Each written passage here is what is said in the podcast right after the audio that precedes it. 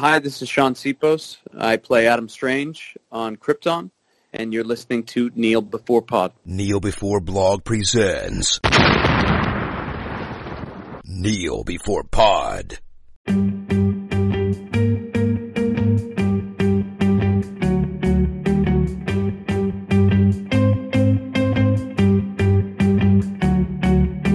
Hello, and welcome to Kneel Before Pod, the podcast that doesn't shrink away from a conversation. We are here to discuss the latest MCU cinematic release, Ant Man and the Wasp Quantumania. I'm your host, Craig, your very own rant man, and joining me is a mechanized organism designed only for complaining. It's Aaron. Do you vary the quality of your puns based on the quality of the film as you see it? Do you think you do that? Or are you always on your pun A game every time? It's always the best I can come up with. Just checking. You can interpret that however you like. If you think they suck, then fine, they suck. If you think I've done a good job, then I've done a good job. But it's always the best I can do. Okay, that's fine. I'm not the one to ask. I've been anti pun since we started, so I'm exactly the wrong person. You have to get that from your audience. Yeah, he's still here. Well, that's true, actually. I must love punishment. But in terms of punning, Angus is the best around in these parts anyway. Did I get any points there, by the way, for punishment or not? Did that not work? Yeah, you can have a couple of points. Why not? We'll start off being kind. A couple of points. I want those. I don't want anybody to say I didn't join in or try. Yeah. Anyway, Ant Man and the Wasp, Quantumania, the third in the Ant Man trilogy, although in the MCU, can you really call three films that feature one character named after that character a trilogy anymore because of how they bounce around? I suppose that's a question that we can tackle. But before we try that, what are your spoiler free thoughts on this one? And what did you think of the prior Ant Man films? I can't remember if we ascertained whether you saw Ant Man and the Wasp yet. This is a really difficult question because neither can I. I can't decide if I've seen the first opening half an hour of Ant Man and the Wasp three times and convince myself I've therefore seen the film, but actually not, or if I have actually seen the film. At some point, I need to just skip to the 31st minute and keep watching because I have seen that ant playing the drums so many times that I just don't know anymore. I don't think you've missed a terrible lot after that point, to be fair. It's not the most memorable of MCU entries. It's fine, but it doesn't stand out as running ahead of the pack. Yeah, Ant Man is never grabbed me from the start. I think I kind of liked the first film, but that was as far as it went. It wasn't so hilarious that I was rolling around the aisles unable to control myself. And I don't remember the plot being so moving and so tragic that it was going to grab my heart and keep me there. It's one of those ones that flags as, yeah, I think I was okay during that. Didn't ruin my day or anything, but it's not up there in my favorites at all. And potentially that's what contributed to me not seeing Ant Man and the Wasp if I didn't, but there's no proof on that either way at the moment. So I'm coming into this film, as you indicate, not really because it's the third in a series of character films that I want to see. I came into this purely because I wanted to see how Phase 5 started which we can talk about, obviously. There was like a three part question there. I think I got what's your connection to previous Ant Man, but I've forgotten what the rest were. Basically, what your spoiler free thoughts are on Quantumania. Spoiler free thoughts are that it was superior to at least half of Phase 4, if not more than that, which I am saying even though I didn't really like it. Well, it's a weird one because the first 30 minutes I found to be very promising. And I went through those 30 minutes going, oh, this is phase five. It's different. I'm really going to be into this. And then you get your first scenes with Kang, and Jonathan Majors in that was actually acting.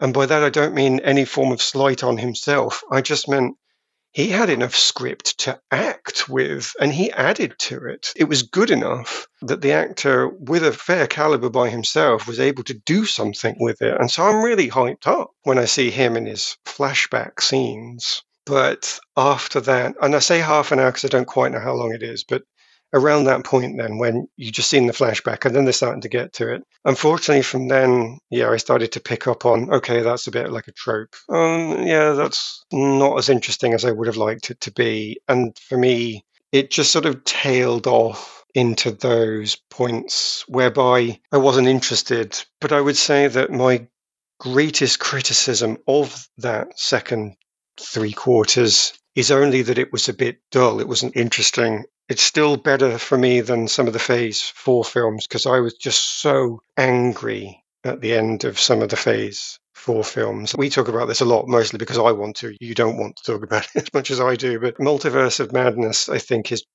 just insulting in its setup. It insults the three main characters, it insults the audience with them. I think even Black Widow, the character is completely changed from who she was in some of the early stuff. She's not as clever as she was, she's not as capable as she was. And in both of them, the characters suffer from my favorite thing to hate, which is the plot force. The idea that the writers and the directors make the characters this way because the plot needs it, darling. And as soon as I can hear the plot needs it, darling, in my head, there's just something that flips. And I could really hold count at that point because I think that's just lazy or arrogant. I'm not sure I've ever asked this, but is the plot needs it, darling, a quote from anyone or anything in particular? You've said it a lot and I've never asked, so I'm doing it now.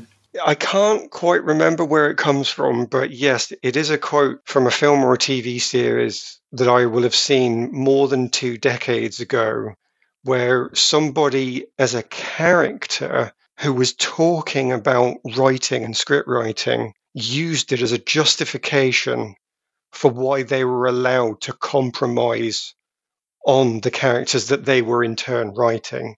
And it was at that point that I think I must have first hulked out. That was my first blast of gamma radiation that just sent me into orbit because it was being used by a writer to justify their own bad work. And it just drove me mad. And I've since learned that in some writing courses, it's taught as a good thing as it's perfectly reasonable. And admittedly, that came from a friend of mine who's a bit of a playwright. It was in the writing courses for playwrights that I knew about it. I don't know if they say this sort of thing in script writing or not. But he just explained to me that, yeah, that is actually taught as a valid mechanism for telling stories. And that just sent me further into orbit because it just feels like if you've got a story that doesn't fit what you're doing, keep the idea and use it as a separate story. You don't have to crowbar something in. You can, if you want, choose to write for the actual character. And it won't be the story you've got in your mind, but there's that element that I think of script writing and directing as being a job. It's not a pure art form if you want to write your own script, if you want to write your own film, then you can be as artistic and expressionistic as you want because it's yours. And if nobody wants to make it, too bad, you can still be happy with that. But in the case of things whereby you're writing for an existing character set, I don't honestly believe you get to be purely artistic. If there's an existing character, then you should do the right thing and read their history and use it. If there's an existing plot line, then you should not just rewrite it like they pretty much said in Multiverse of Madness. I know you've come here to tell me off for horribly manipulating a whole town's worth of people. And the Sorcerer Supreme says, Nah, you're fine. We do that all the time. Don't worry about it.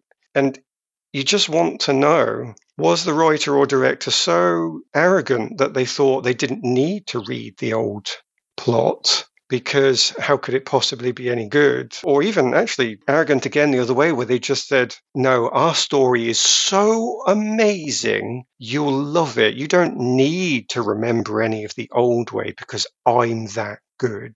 And maybe it's not arrogance, maybe it's an ignorance that they just carry on and do what they want without thinking about it. But that's just as bad. So it, I do appreciate there are many different ways to enjoy a film. I do appreciate the multiverse of madness. It's actually got, well, I assume it's got good horror elements in it. I'm not the right person to judge horror at all. I didn't find it, but I just don't know. So I could be wrong in that. And it was certainly very pretty, certainly something to look at. So I can appreciate there are other angles to enjoy a film. But the biggest transgression for me is always going to be plot based. And I think to bring it back around to Ant Man, I never felt at any point they compromised any of the characters. they didn't use them enough in some cases. There are some characters that didn't get enough screen time, but I don't believe they were compromised. And I don't believe that they ignored on purpose or through ignorance any previous plot. They built upon the previous. So I can summarize that again by saying I didn't really enjoy Ant Man Quantumania after that first little section. I think it became a bit dull, but it didn't transgress in this way that is so important for me, like quite a lot of the Phase 4 films do. So for me, it actually started Phase 5 better, which is potentially controversial. And I thought that its ending snippets were very promising and hopefully quite intelligent because they didn't explain to the audience. So when we get to the ending, I can talk about that a bit more. But it, it did have these little points in it that were actually good, which I could never say about some of the Phase 4 betrayals that I felt happened. So you think this is a better start to Phase 5 than WandaVision was to Phase 4? Interesting. I think that's a bit of a different argument because I don't know that I disliked WandaVision. The end of WandaVision horrendous, but the start of WandaVision was much more interesting to me than Quantumania was because they really committed to that soap opera stuff. So I won't say that I want to compare the firsts. I would like to compare the average. Now, an average of one film isn't really a good average, but it was better than the average offering of Phase 4, yes. So since you didn't like much of Phase 4, it's an ant-sized barrier to clear. I mean, it's, yeah, it's, it's not going to be much of a challenge, I can't say that. I tried to look up your because the plot needs it, darling quote, and I found no results. All it did was give me results for Don't Worry, Darling, the Florence Pugh film. So maybe that will be the next in the comma darling universe Right. plot force needs it, comma, darling. Maybe. But when you were talking about the fact that plot needs to happen and you're supposed to forget about everything that happened previously in order to facilitate that. It reminded me of a quote, and I had to look up who said it. I couldn't remember who it was, but it was if you have a third act problem, you actually have a first act problem. And it was a filmmaker called Billy Wilder. Okay. He's dead now, but he was an Austrian American filmmaker with a career spanning five decades. But that was one quote that was attributed to him the idea that if there's something wrong in your third act, you need to go back to your first act. So if you need something to happen in your third act, you have to find a way to make it believable that you can get there in the first act. And yeah, that seems to make sense to me. Yeah. Just a logical progression of character decisions that inform plot and so on, which does seem to be, at least for some, a kind of lost art in a lot of ways. It's the why did they do this? So that this could happen. Yeah, it did bother me. The writer of I keep coming back to uh, Multiverse of Madness, but to be fair, I felt really sorry for the writer of Multiverse of Madness because when I first started seeing quotes taken out of context for him, it made him look like a total idiot. But then if you actually listen to the context in which he's saying certain things. You feel really sorry for him. Now, one of his quotes was something like, I had no idea what to do with the second act. And you're thinking, what? How can you have written the first act and the third act and not have any idea what goes on in the second act? It's not just the part of a sandwich where you're thinking, well, I know I want bread. What will I put in the middle? It just sounds like just drivel. But then when you hear what they told him to do, see that film you've written? We don't like that. Can you write another film? I've only got two weeks. Mm, yeah, we know. And also, in that two weeks, we'd like you to include this, this, this, and this. I don't know that they really go together very well. I know, but that's what we want. Make it happen. We've got some cameos, but we don't know who they are yet. So write a scene that could have anybody in it. And then the director comes along and starts making changes and encouraging this, that, and the other at the same time. And you're thinking, dear God, the poor guy was given two weeks and now at one week out. Oh, and even at the deadline, you're still coming in and asking for change the poor guy was screwed. That's the thing I think really bothers me. We're all used to really taking the mickey out of producers and saying they don't know what they're doing that's become a cliche. But I really felt for this poor guy when even the director, who is known to be a good director, even that director that you can therefore assume knows what he's talking about, was asking for certain changes. There's no hope.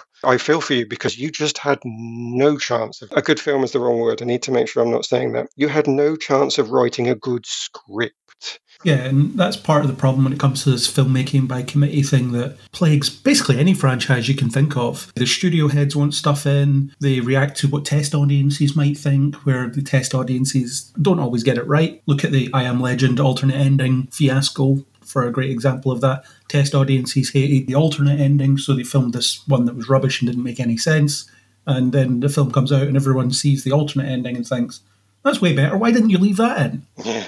So much so that the sequel is ignoring the original ending and using the alternate one when that comes out. So that's that's the thing that's happening. But to look back to opinions on these films, the first Ant Man film I really enjoyed, and I think it was one of those films that was almost doomed before it started because there was a heavy controversy around Edgar Wright leaving the project because he just couldn't work with Marvel, and it will probably be decades before we find out what the truth of that is, or a version of the truth of it is. But I think a lot of people jumped on it. And it's like, oh, they asked him to do connections to the shared universe, and he said no, and then that was it.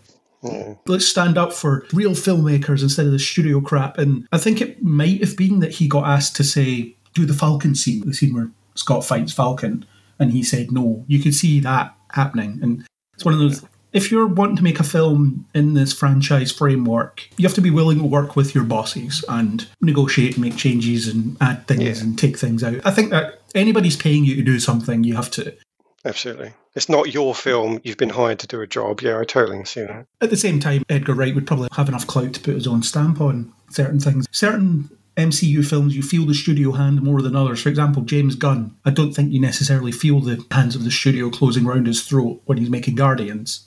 It feels cohesive Yeah. enough to think that he's getting to do broadly what he wants. Obviously, there will be stuff that he has to do, but I think he's maybe a bit better at just working with them than some others are. And then you get some other directors that are hired guns who are just, you're going to direct this film, do the talky scenes, we'll do the action stuff. That was the famous thing with the first director considered for Black Widow. She was told, you don't have to worry about the action scenes, we'll handle those. And her response was, why would I want to make a Black Widow film and not direct the action sequences? I forget the name of this director, but that's what she said. And it's, Yeah. it's a valid point, but it's the idea of, yeah, we're making this film and we have a kind of an idea of how we're going to make it.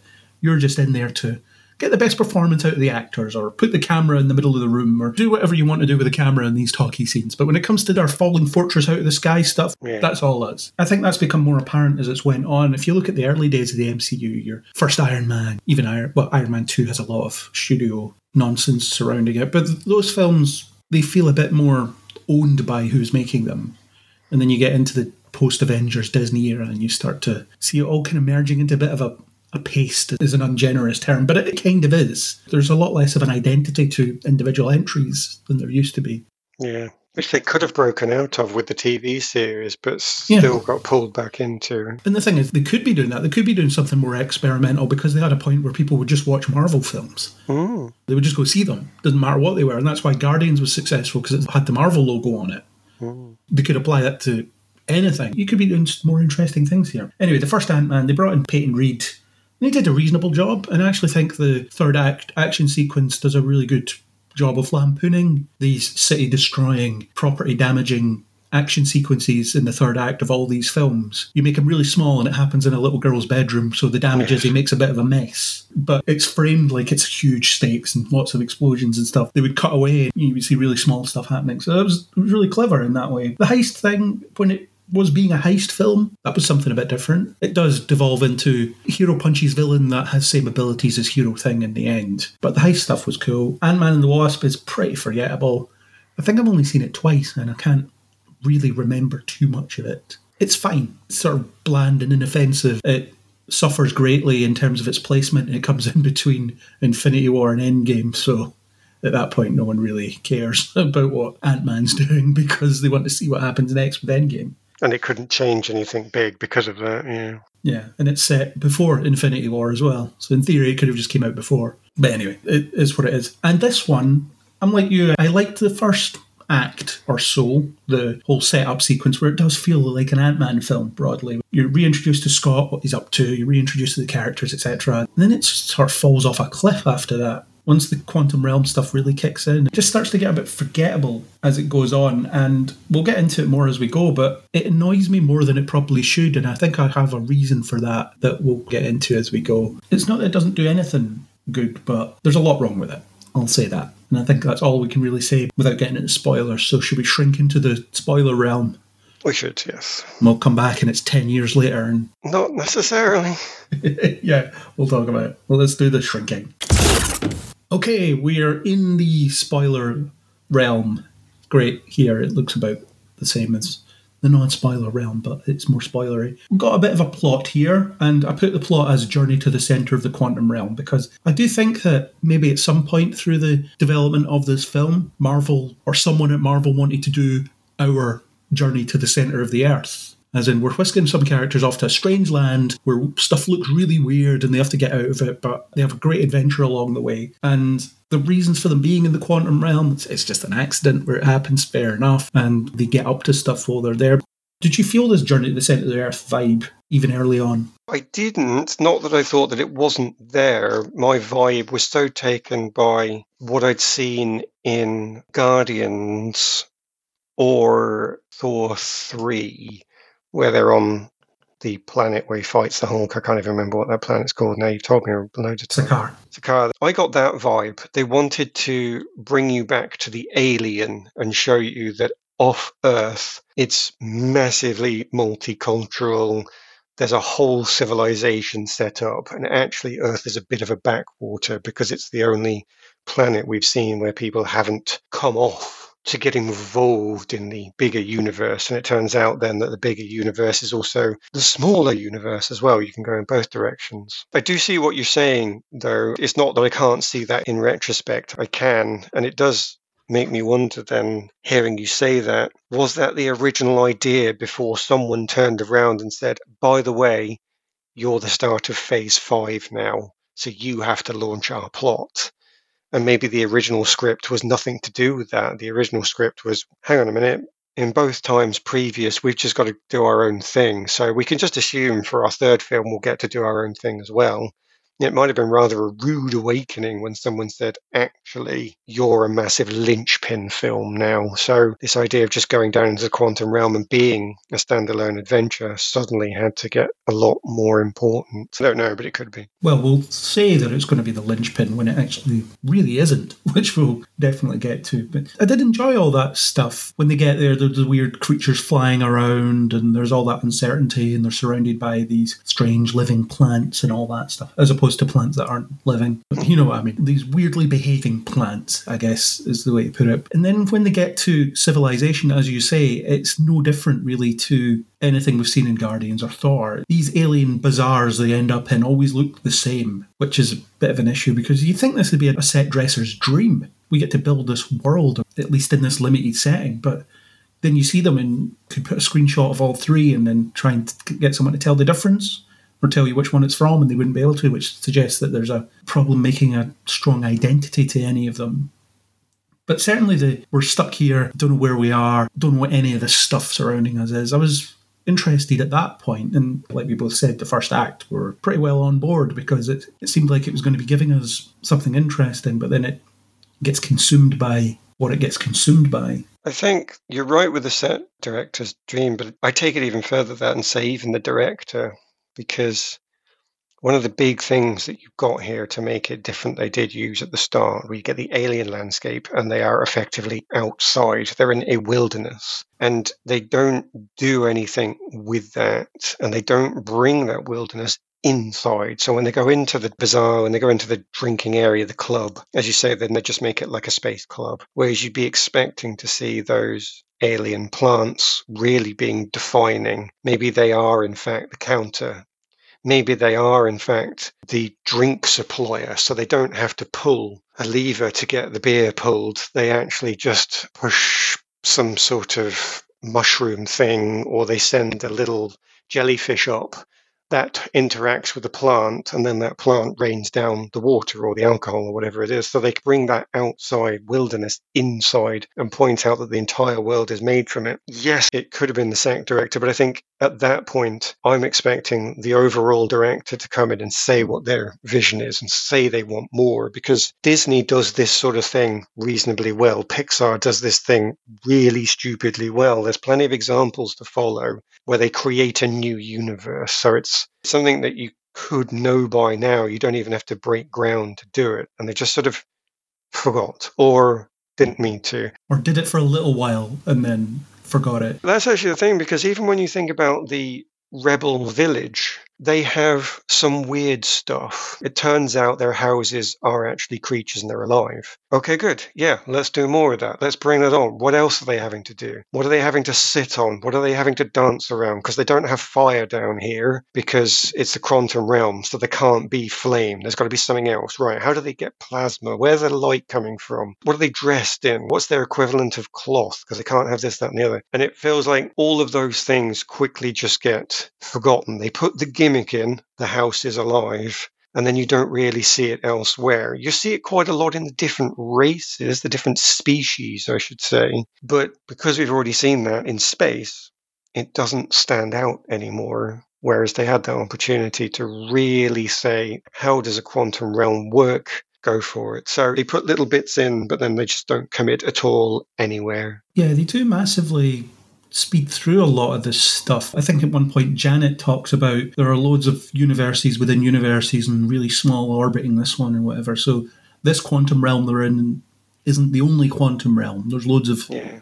offshoot universities that could have ended up in and they just happened to end up here. But one thing I was wondering, because you do see such a variety of species, is is the quantum realm made up of sort of flotsam and jetsam that just winds up there through various means by accident or whatever? Or are there people native to it, or is it a combination of both? And obviously in space you get around that easily. All these people look different because they're from different planets. Fine. But in this, I feel like you need a bit more, just in terms of how it all works, because obviously our characters are stuck there. They ended up there by accident. Kang was exiled there.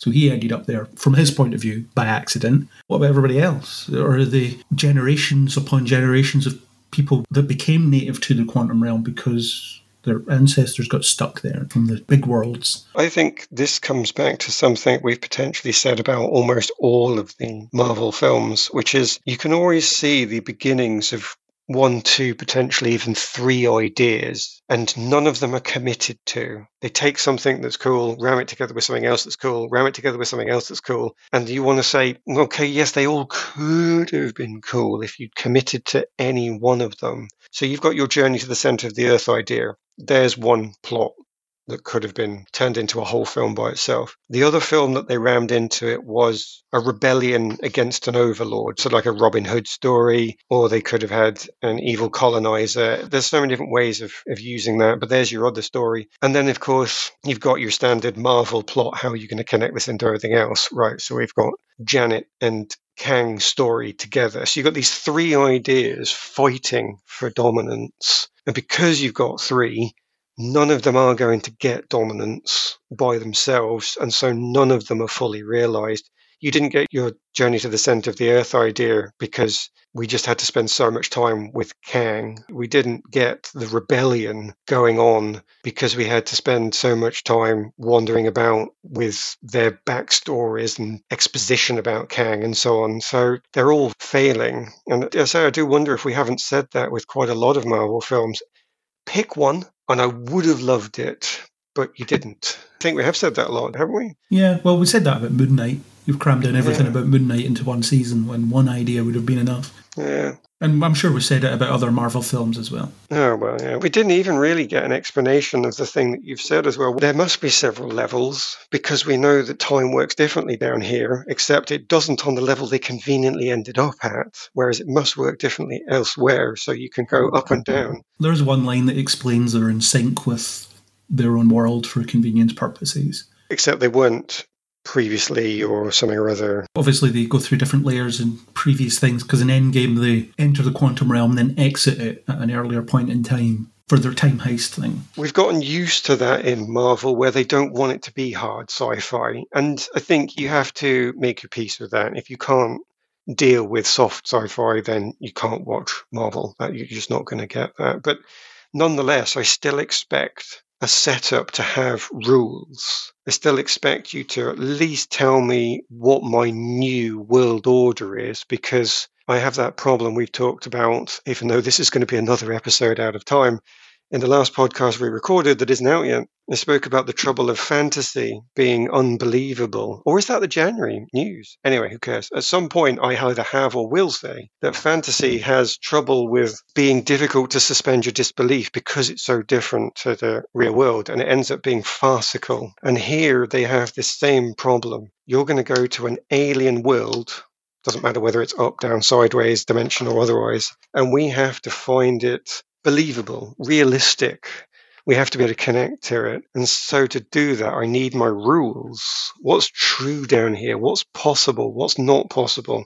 Tell me what shouldn't be possible so I can actually be surprised when somebody manages to do it rather than just go, sure, why not? Don't need to believe anything you say. So I don't think they give us any of those rules other than you say this one line description of don't look this way. And to be honest, I think that's quite a good description of a lot of this. It's unfortunately where it connects back into phase four for me. I could have summarized phase four with the phrase, don't look at the man behind the curtain.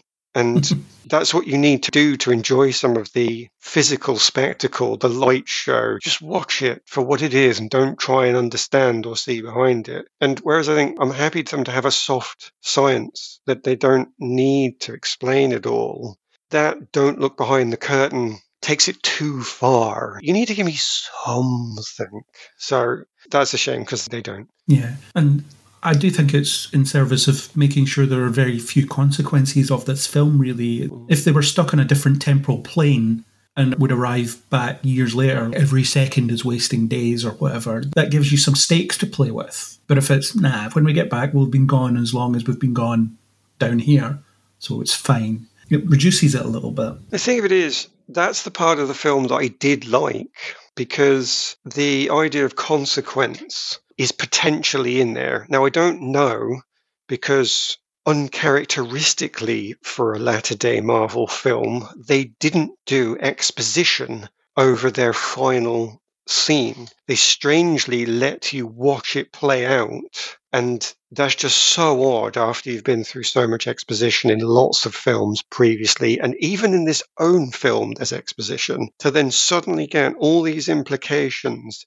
in that final walk down Happy Street where he's reliving his story that he wrote in his book, there's all these subtle indications that he's either altered the timeline or he's in a different dimension, or potentially it's a dream and Kang tricked him and he's in a little bubble somewhere for Kang's own purposes. So it's kind of odd. It's another one that makes you think is this another idea that was brought out and layered onto the rest? Maybe the entire film was going to be this trippy, is this real affair, but somebody said, Yeah, that's a good idea. But if you could just contain that to the last five minutes, because we've got this, this, this, and this you need to get in there. And again, potentially screw themselves right from the start. But the ending, that final ending to me is one of the most intriguing things about the whole film, and it's possible, not guaranteed, no exposition, it's possible that this really does set up phase five because, unbeknownst to everybody, Ant Man has completely screwed the timeline, or letting Kang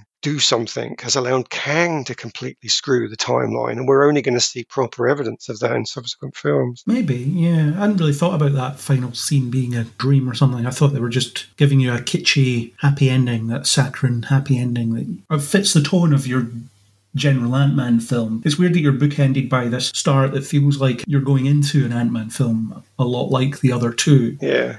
And then you get this weird thing in the middle, or for most of the rest of it. And then the final scene is essentially just, we're back to this again. He's back to normal. And I just don't feel like anybody was meaningfully changed by any of this. And I also feel like that about a lot of Marvel things. We can talk about it, but the idea of conflict and disagreements and stuff is sort of being phased out of these things. Well, it hasn't. That's what gives me some hope for phase five, then, because even though they might have done some weird stuff in the middle, that ending, when you really start to look at it, and obviously I've only seen this once, I actually am trying to remember this. You might have to correct me on this because I can't quite show it all, but there's things like his graffiti is on the walls and the shopkeeper suddenly knows that he is really Ant Man. And sometimes things like the graffiti on the walls is for a character that's dead.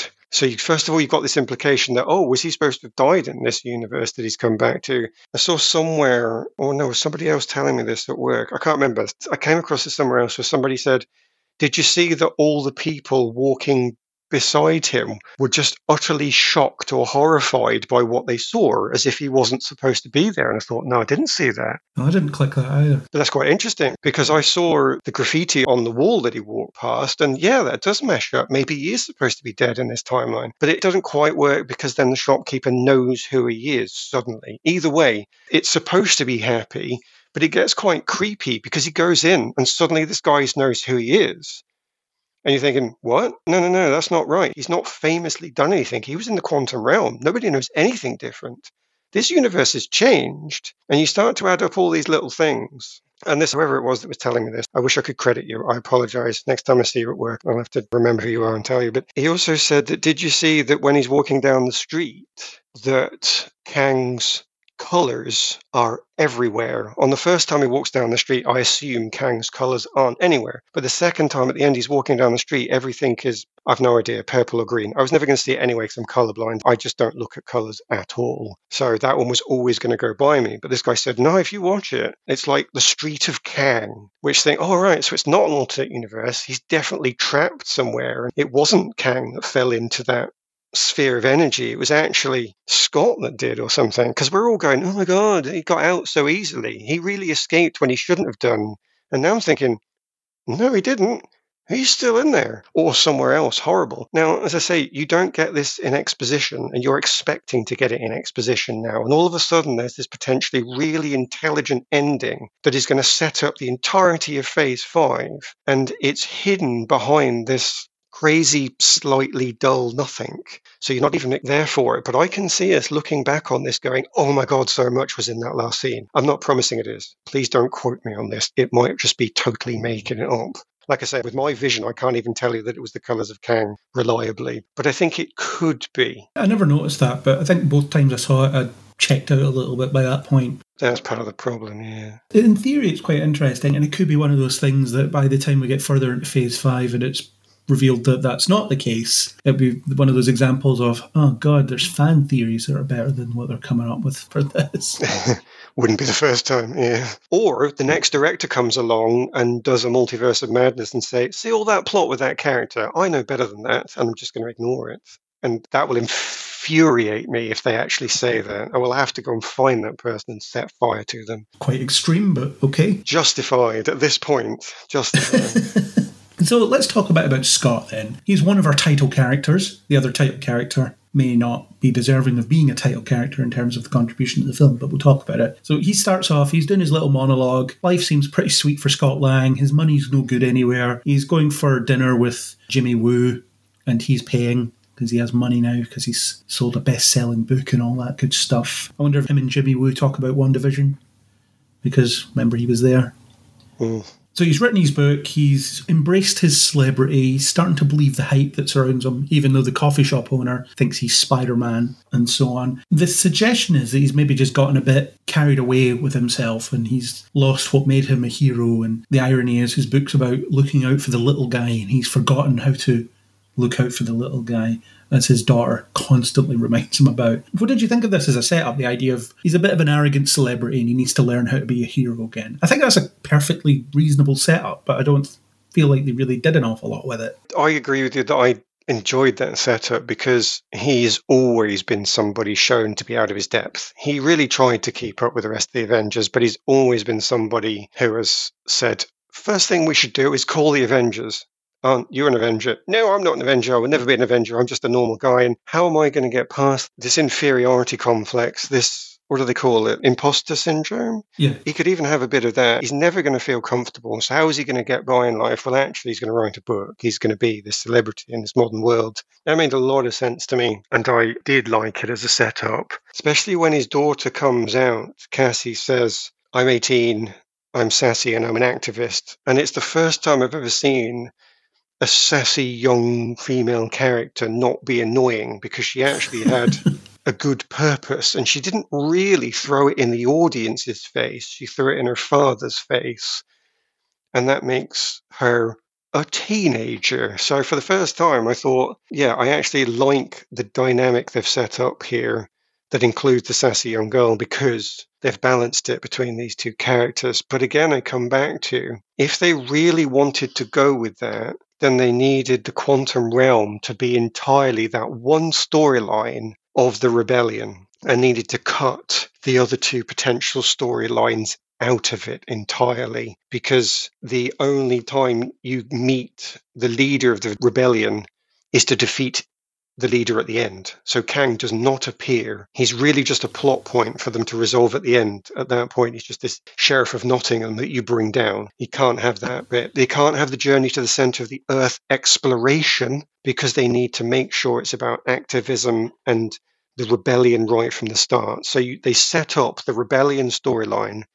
And you said you didn't see it. And I would say the reason you didn't see it was because we had to see Journey of the Center of the Earth and we had to see Kang and they couldn't commit to it. So, yes, they set it up, but they did not have anywhere near enough time to focus on it and make it more than an opening paint job. They're weirdly intermittent with the uprising story because it disappears for mm. long chunks and then it reappears and it, does, it reappears yeah. in a big way at the end because all the people have come together to overthrow Kang. How great is this? And, and Cassie's the one that marshaled them for some reason because they're all going to listen to her. Most of them don't know who she is. Well, the stupid thing about that is it could have been because if they'd have made the entire film about that, then she can actually learn, as Scott can, a lesson. She can actually take her activism and learn the realism that her father knows.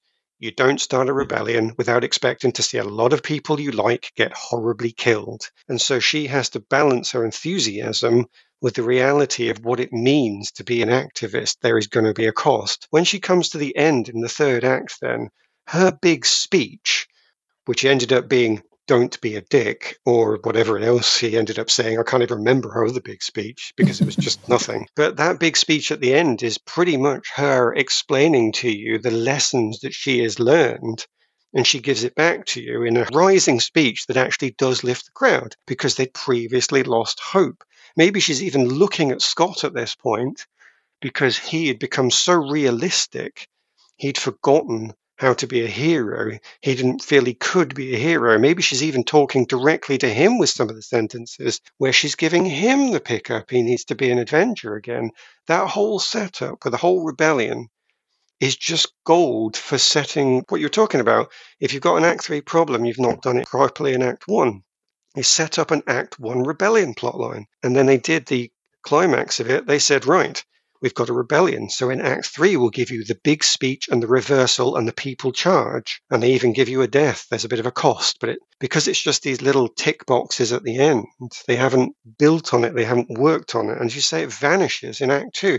It can't vanish in Act 2 because that's where she learns everything she needs to to give the speech in Act 3. So massive setup, totally unused, and then at the end, because of it, not justified. And they really heavy handed with some of it as well, because you have that conversation that they have early on where Scott's like, You know, I saved the world, right? You know, it was because of me the Avengers came up with this plan that ended up bringing everybody back from being dust. And she's basically like, Yeah, but what have you done lately? Is what he's done not good enough? Does he have to constantly be trying to top that? And it's the idea of I guess, picking your battles because she gets arrested for she's trying to help some homeless people that have set up tents in a park or something. They were displaced because of the blip. It's another example of, oh, here's an interesting consequence of the blip that we're not going to get to see much of. yeah. It just keeps coming up. It keeps getting briefly mentioned. Every now and again, someone will reference the fact that half of all life was missing for five years.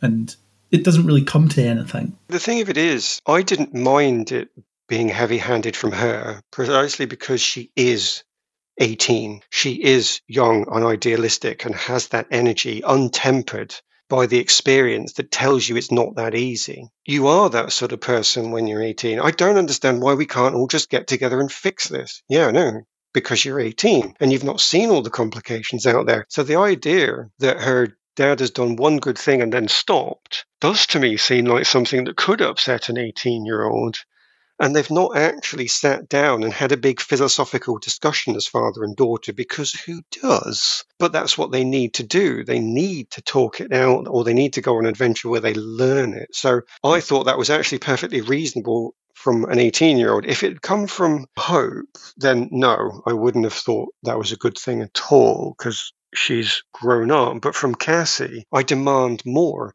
I want to be an activist 24 7. That's not going to feed you. That's not going to clothe you. That's not going to put a roof over your head. But I want to. You know, she's not got past that. It didn't bother me at all. What bothered me was if she is going to be that person, then let's see it. Let's see her have her big comeuppance in Act Two, where she pushes for activism constantly and gets three people killed because of it.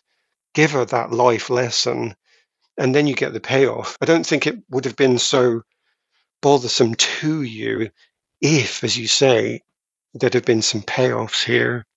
Yeah, and there's the implication that she's coasting by on her privilege as well because her dad is a rich oh, guy. Oh, yeah. No idea what her mum does. She's not even in this film. She's in the other two, but she's not here at all. But her dad's girlfriend is a CEO of a billions of dollar company. Well, yes. She's not wondering where her next meal is coming from or anything like No. that. So she doesn't really understand what the people sleeping in tents in a park are going through. She Yeah. acting like she does. And in fairness, her heart's in the right place because she thinks, I need to help these people.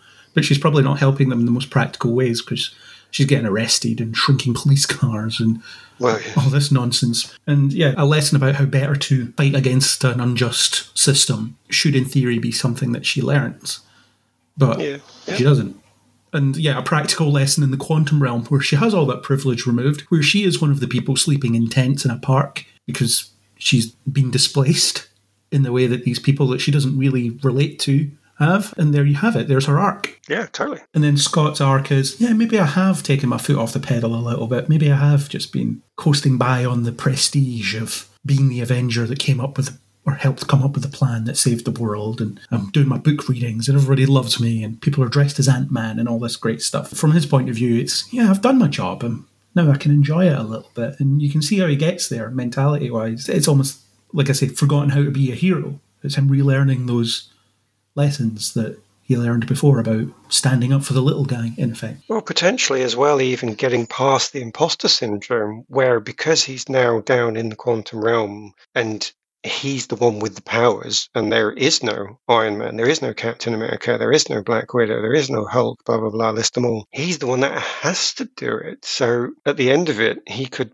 actually believe that it's not that he remembers how to do it, but he actually believes in himself. And it comes through the inspiration that he gets from seeing his daughter, and he takes that on board. So he starts out with the realism or the fear or both and defeats both of those problems. He's got a perfect arc right there, especially because we saw in one of the trailers one of the best lines that you're going to see. I've seen it before in perversely a Babylon 5, but nonetheless, it doesn't make it bad just because it's reused. If done well, I don't have to win. We both just have to lose. That could have been one of the most moving, meaningful parts of that whole film because he is going to be the hero. He does believe in himself and he goes for the ultimate sacrifice.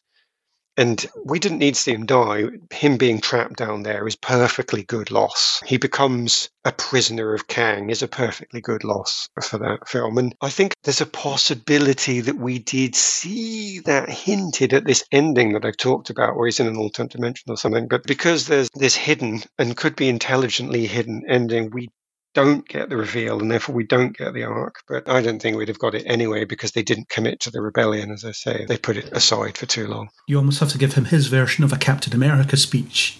Because he obviously idolizes Captain America. And there's a bit in Endgame where Steve gives his speech and Rocket says he's really good at that. And he's like, yeah, right? And he, he's got the wide eyed hero worship in his eyes and things like that. Why not give him that? Because a rebellion story is something that almost calls for a big speech. Great, bring it in. I suppose you can't have him and Cassie both delivering the big speeches. Someone has to do it and someone has to not do it. Otherwise, it's just people giving righteous speeches for two hours. Well, they've both got a potential arc there that would have been excellent. And either one of them could have had the speech. I quite like giving Cassie the speech because then she can be the daughter that inspires her father. And he just has to give her the information to form the speech. So they both get to provide something to each other. So I think I would have given the speech to Cassie, but it wouldn't matter either way. Both of them could have done it. Amusingly, neither of them did. What are you going to do? We keep doing this on Marvel Podcast. We keep coming up with plots for films that we didn't see and would have quite liked to see. During the Spider Man No Way Home one, Chris and I came up with a pitch for a Spider Man film about Peter Parker dealing with his identity being revealed to the world. It's just two hours of that. That's a film in itself. And here we have a uprising in the quantum realm that the Langs have to stop. And yeah, that's perfectly reasonable for a film. I think that's inevitable, though, just because I'm pretty sure we do constantly say this feels like it's three things mashed together. Yeah. I think, therefore, it's inevitable that we're going to be able to say each time we liked the ideas and we wanted to see those ideas play out because you have three ideas and none of them play out. You're almost begging your audience to say that bit would have been good. I don't know if that's how they do it. It'd be interesting to know if it's in the writer's room, three ideas are purposefully mashed together or if you're seeing the evolution of a script that had one of the ideas, and then the producers come along and say, I want this idea in. And then the director comes along and says, Well, my directorial style is this, so can you put that in? And all of a sudden, the writers are left with three. And they probably don't want to get rid of their original idea because that was theirs, but they have to fit the other two in. I don't know. I'd love to know. Yeah. And in terms of the uprising idea, I think you suggested after we saw it in the cinema that Kang isn't there. He's gone. He left a while ago and he's left someone in charge, and that's who they're overthrowing. See, that would be fine because then you can have him as the villain later on because he is definitely the face of evil, but his lieutenant is the one carrying out the everyday evil that you need in order to keep people suppressed. Again, another perfectly valid way of introducing Kang without having him in a fight where you have to say, how can we have the heroes win, but we can't have Kang lose? Because you've written yourself into a corner straight away there. So, yeah, he's always there as the big bad evil, but no, he's a boss monster on a much higher level, and you're nowhere near that yet. MODOK's maybe your film antagonist, in effect. Yeah, I mean, if he hadn't have been a bit rubbish as they did him, A better MODOK, yes. a better MODOK would have been a perfectly good villain for them to fight and defeat because you can defeat a lieutenant very happily. So, yeah, I would have had the villain as MODOK, but a better villain. Yeah, definitely. So there we have our activism film that we didn't get. But I did like Cassie as a character when she actually got to be a character, which wasn't very often. She was mostly just a plot or exposit. Well, not exp- she doesn't really exposit that much. She's mostly just a plot delivery machine. She exists to kind of propel things in a certain direction and say certain things. Kathryn Newton is very good in the role, but she's very good in most roles, anything I've seen her in. She was Castiel's Vessel's daughter in Supernatural. Oh, God, yeah. I don't know how young she would have been when she started doing that, but she was going to be one of the leads of the spin off that never happened, the Wayward Sisters one. And she's been in all sorts of other stuff that I've seen. Detective Pikachu, which I know you haven't seen, but she's in that. Cool.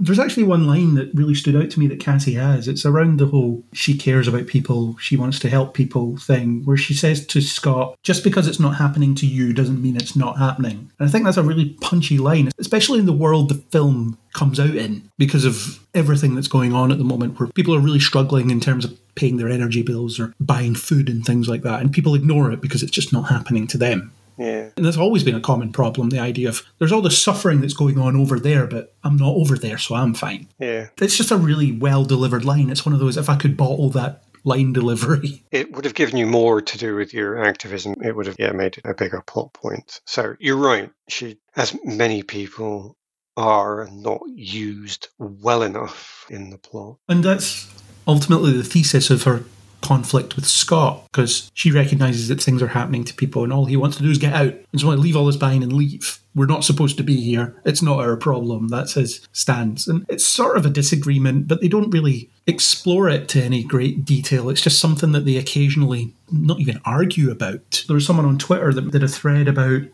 this as a phenomenon in genre fiction in general. The idea that it seems that the people making it are so afraid of online backlash that they don't allow their characters to actually be characters and have positions on stuff. They specifically referenced it in terms of this film and in Star Trek Picard as well, where characters will maybe have a brief argument and then five minutes later they're fine.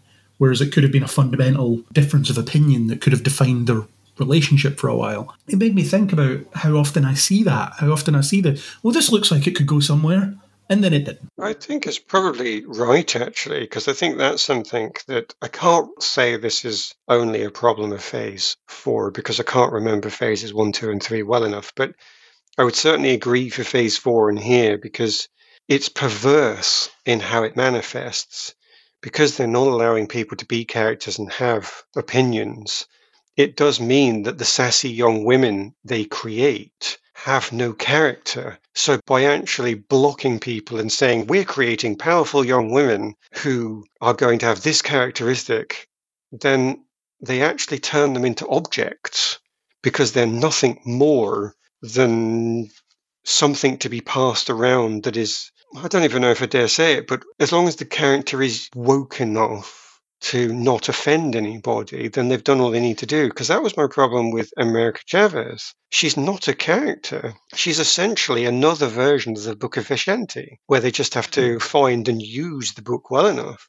So by creating a powerful young female character, in both cases, they've created a boring little brick that goes around in its defined little box and can't do anything. Can you think, can you not see that you've actually defeated your own activism there? You're trying to do a good thing by creating a strong lead, but in doing so, you've completely created the antithesis so I, I do think that, that person is right. People can't say anything, they can't do anything, they just have to be correct. But in doing so, have actually ended up being what is, if you actually analyze it, don't look behind the curtain, children. If you actually do look behind the curtain, you see, oh my God, that's almost just as abusive, isn't it? To say that young women can't do anything but just speak the lines they've been given.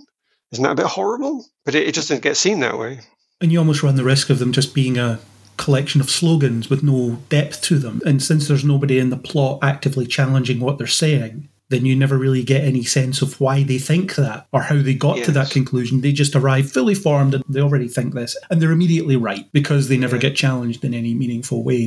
That feeds into what we were saying there. At no point does Scott turn around and say, okay, it's great that you want to help all these people, but here's the harsh reality of life here. Here's yes why this hasn't been solved, and here's why we're not going to be able to do that in the way that you're trying to do it. And then maybe you get to this point where Scott says, Well, I'm a bit of a rich guy now. I could be using my celebrity to raise awareness about this sort of stuff or whatever. He could be the voice of the downtrodden people that have no homes because of the blip and things like that. That's a perfect slot for someone like Ant Man to go into because it's I now have a public forum. I'm the little guy. I stand up for the little guy. Great. He's even more connected to it than that as well when you think about it because he is the person with the checkered past. He's the one that's been to jail. He's the one that does know what it's like to be without, to have to steal, to have to break the law. It actually gives him a chance to show his own capabilities.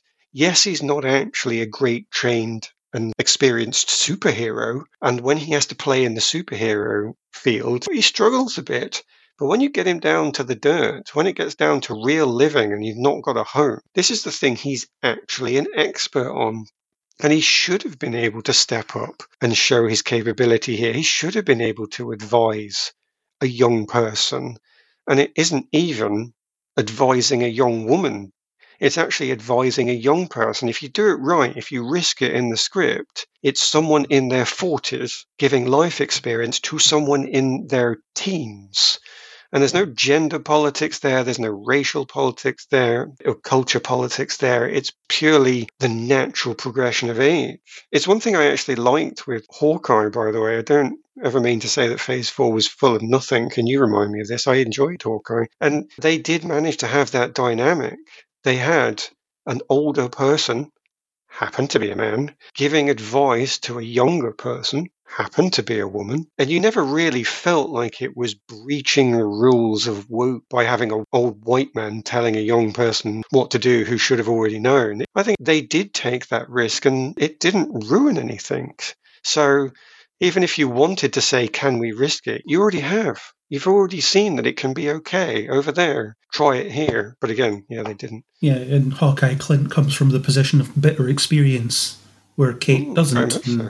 She comes from that privileged background and she has to learn that. And the trade off is that Clint learns a bit about being more involved than he has been. And that's the same trade off here, actually, or it could have been, with Scott learning through Cassie challenging the way he's currently living his life, that he learns that he could be doing things differently. At the same time, she learns how she can be doing things differently, and they sort of meet in the middle somewhere.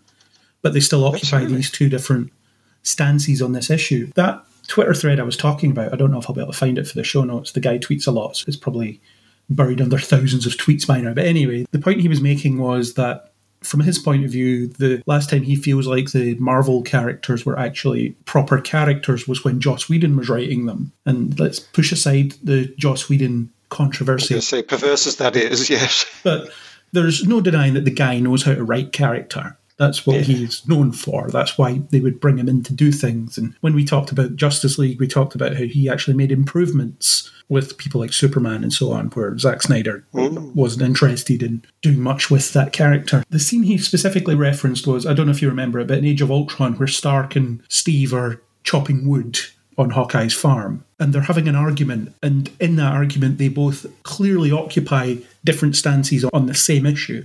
And they're never going to meet in the middle on it because they are completely different people with completely different worldviews and they arrive at conclusions in completely different ways. But what they need to do is they need to work together. They need to come to some sort of an agreement in order to be able to take the next step in the narrative of the film. Hmm. But in that moment, they're at such an impasse because they just cannot agree and they never will. And that's what I was getting at earlier. It does seem like they're shying away from that in lots of things. Like I say, various things, you see they have kind of a disagreement about something, but five minutes later it's fine and they're on the same page and they're doing the same thing. And it's as if they never had the disagreement at all. It's just one of them has somehow won it. Yeah. Like I say, it's almost that fear of actually turning your characters into something. It is bigger than that as well in a horrible way. I'm never going to feel bad about harping on about Phase 4, by the way, so we're going to get a bit more of it here. This is what bothered me with the Black Widow film. They had to completely rewrite her backstory because the idea that she was this compromised human who had lost her connection to what it means to be human, to do horrible things. She even says in Avengers, I didn't care who I hurt. Now, when you see the Black Widow film in Phase 4, you don't believe that. You believe that, oh, she would never have hurt a little girl. It was just an accident. Oh, but it's okay because the little girl survived. She would never hurt anybody. Black Widow's never killed anybody, you get the impression from her own film. I mean, except for the entire prison full of prison guards and prisoners. But they're all evil, so that's fine. And none of them have names. Exactly, yeah. There couldn't possibly be a moral issue there. So they want to just try and remove anything that could be in any way signifying that somebody has even the slightest of greyest of characteristic. Our heroes need to be perfect, start perfect, be perfect, end perfect. Otherwise, as you say, there's going to be a problem, and it's either a fear of backlash or, well, I don't know. I can't actually come up with another idea. But yeah, you're right. There is something in the motivation that I believe I saw in phase four. I could be persuaded it was in phase two and three as well if this guy on Twitter is to be proven right. I'm happy to admit that, but I certainly saw it in phase four. We just can't. No, we just have to do it this one way, and that's all we've got. We are, however, going to produce an infinite number of films and an infinite number of TV series where you're going to have to watch this one thing play out over and over, which is, again, a bit of a madness. Surely you can see that you start off bland and carry on being bland for a lot more. You're going to be annoying your audience. But Hasbro didn't see it when they did that with Dungeons and Dragons. Disney aren't seeing it when they did it with Marvel. So apparently they know how to make money. Yeah, what do I know? Yeah, we've got all these projects. We don't exactly know when all of them are going to be released, so we need our characters to start and end in the same place. Otherwise, it might not make sense what happens in between. Well, maybe that's it. Maybe it's not socio political. Maybe it's just a complete lack of organization. The Black Widow example actually particularly annoys me. It's when she's sort of absolved of the guilt of, as you say, killing the little girl. It's just such a strange idea because one of the big conversations in the Avengers, again, written by Joss Whedon, is about the red in her ledger. And Loki uses that to, well, he thinks he's manipulating her, she's actually manipulating him, which is another great part of the scene. But the idea is he lists a few things that he knows that she's done. Hmm. Then you expand on that slightly in Winter Soldier, the film, not the TV show, where Nick Fury says Agent Romanoff is comfortable with everything. So the implication is killing this little girl, that's just one of dozens of awful things that she's done. And Nick Fury's made her do some of them, most likely. In fact, probably more of them than when she was a Russian agent or whatever she started out as. When she was by herself, certainly, yeah. Just let her have this dark and checkered past and let her have this blood on her hands that she has to live with. Because the whole thing is when you're getting towards an end game, she's on a sort of self imposed redemption arc where she wants to not make up for it, but do better. And what better motivation? It's the whole thing about the red in your ledger. That's why the red in your ledger is such a beautiful saying, because it starts out being just red is the color of debt. But then when they make it clear that red is also the color of blood, and even better, the debt is the blood because she needs to repay the life that she's taken away. When you start to see that play out, which I assume comes from the original comic, so it's well grounded and well thought out in that setup. But when you take that away from her, it's just awful. Yeah. We often talk about Angel, again, another Joss Whedon thing, although he didn't really run the show on Angel, that was No. someone else. But imagine if they just revealed later on that Angel had never actually eaten anybody. Yes. He thought he did, but he didn't actually do that. It was fine. yeah, it never actually took the final drop, so it was all fine in the end. That whole show is about his redemption or his attempt at redemption.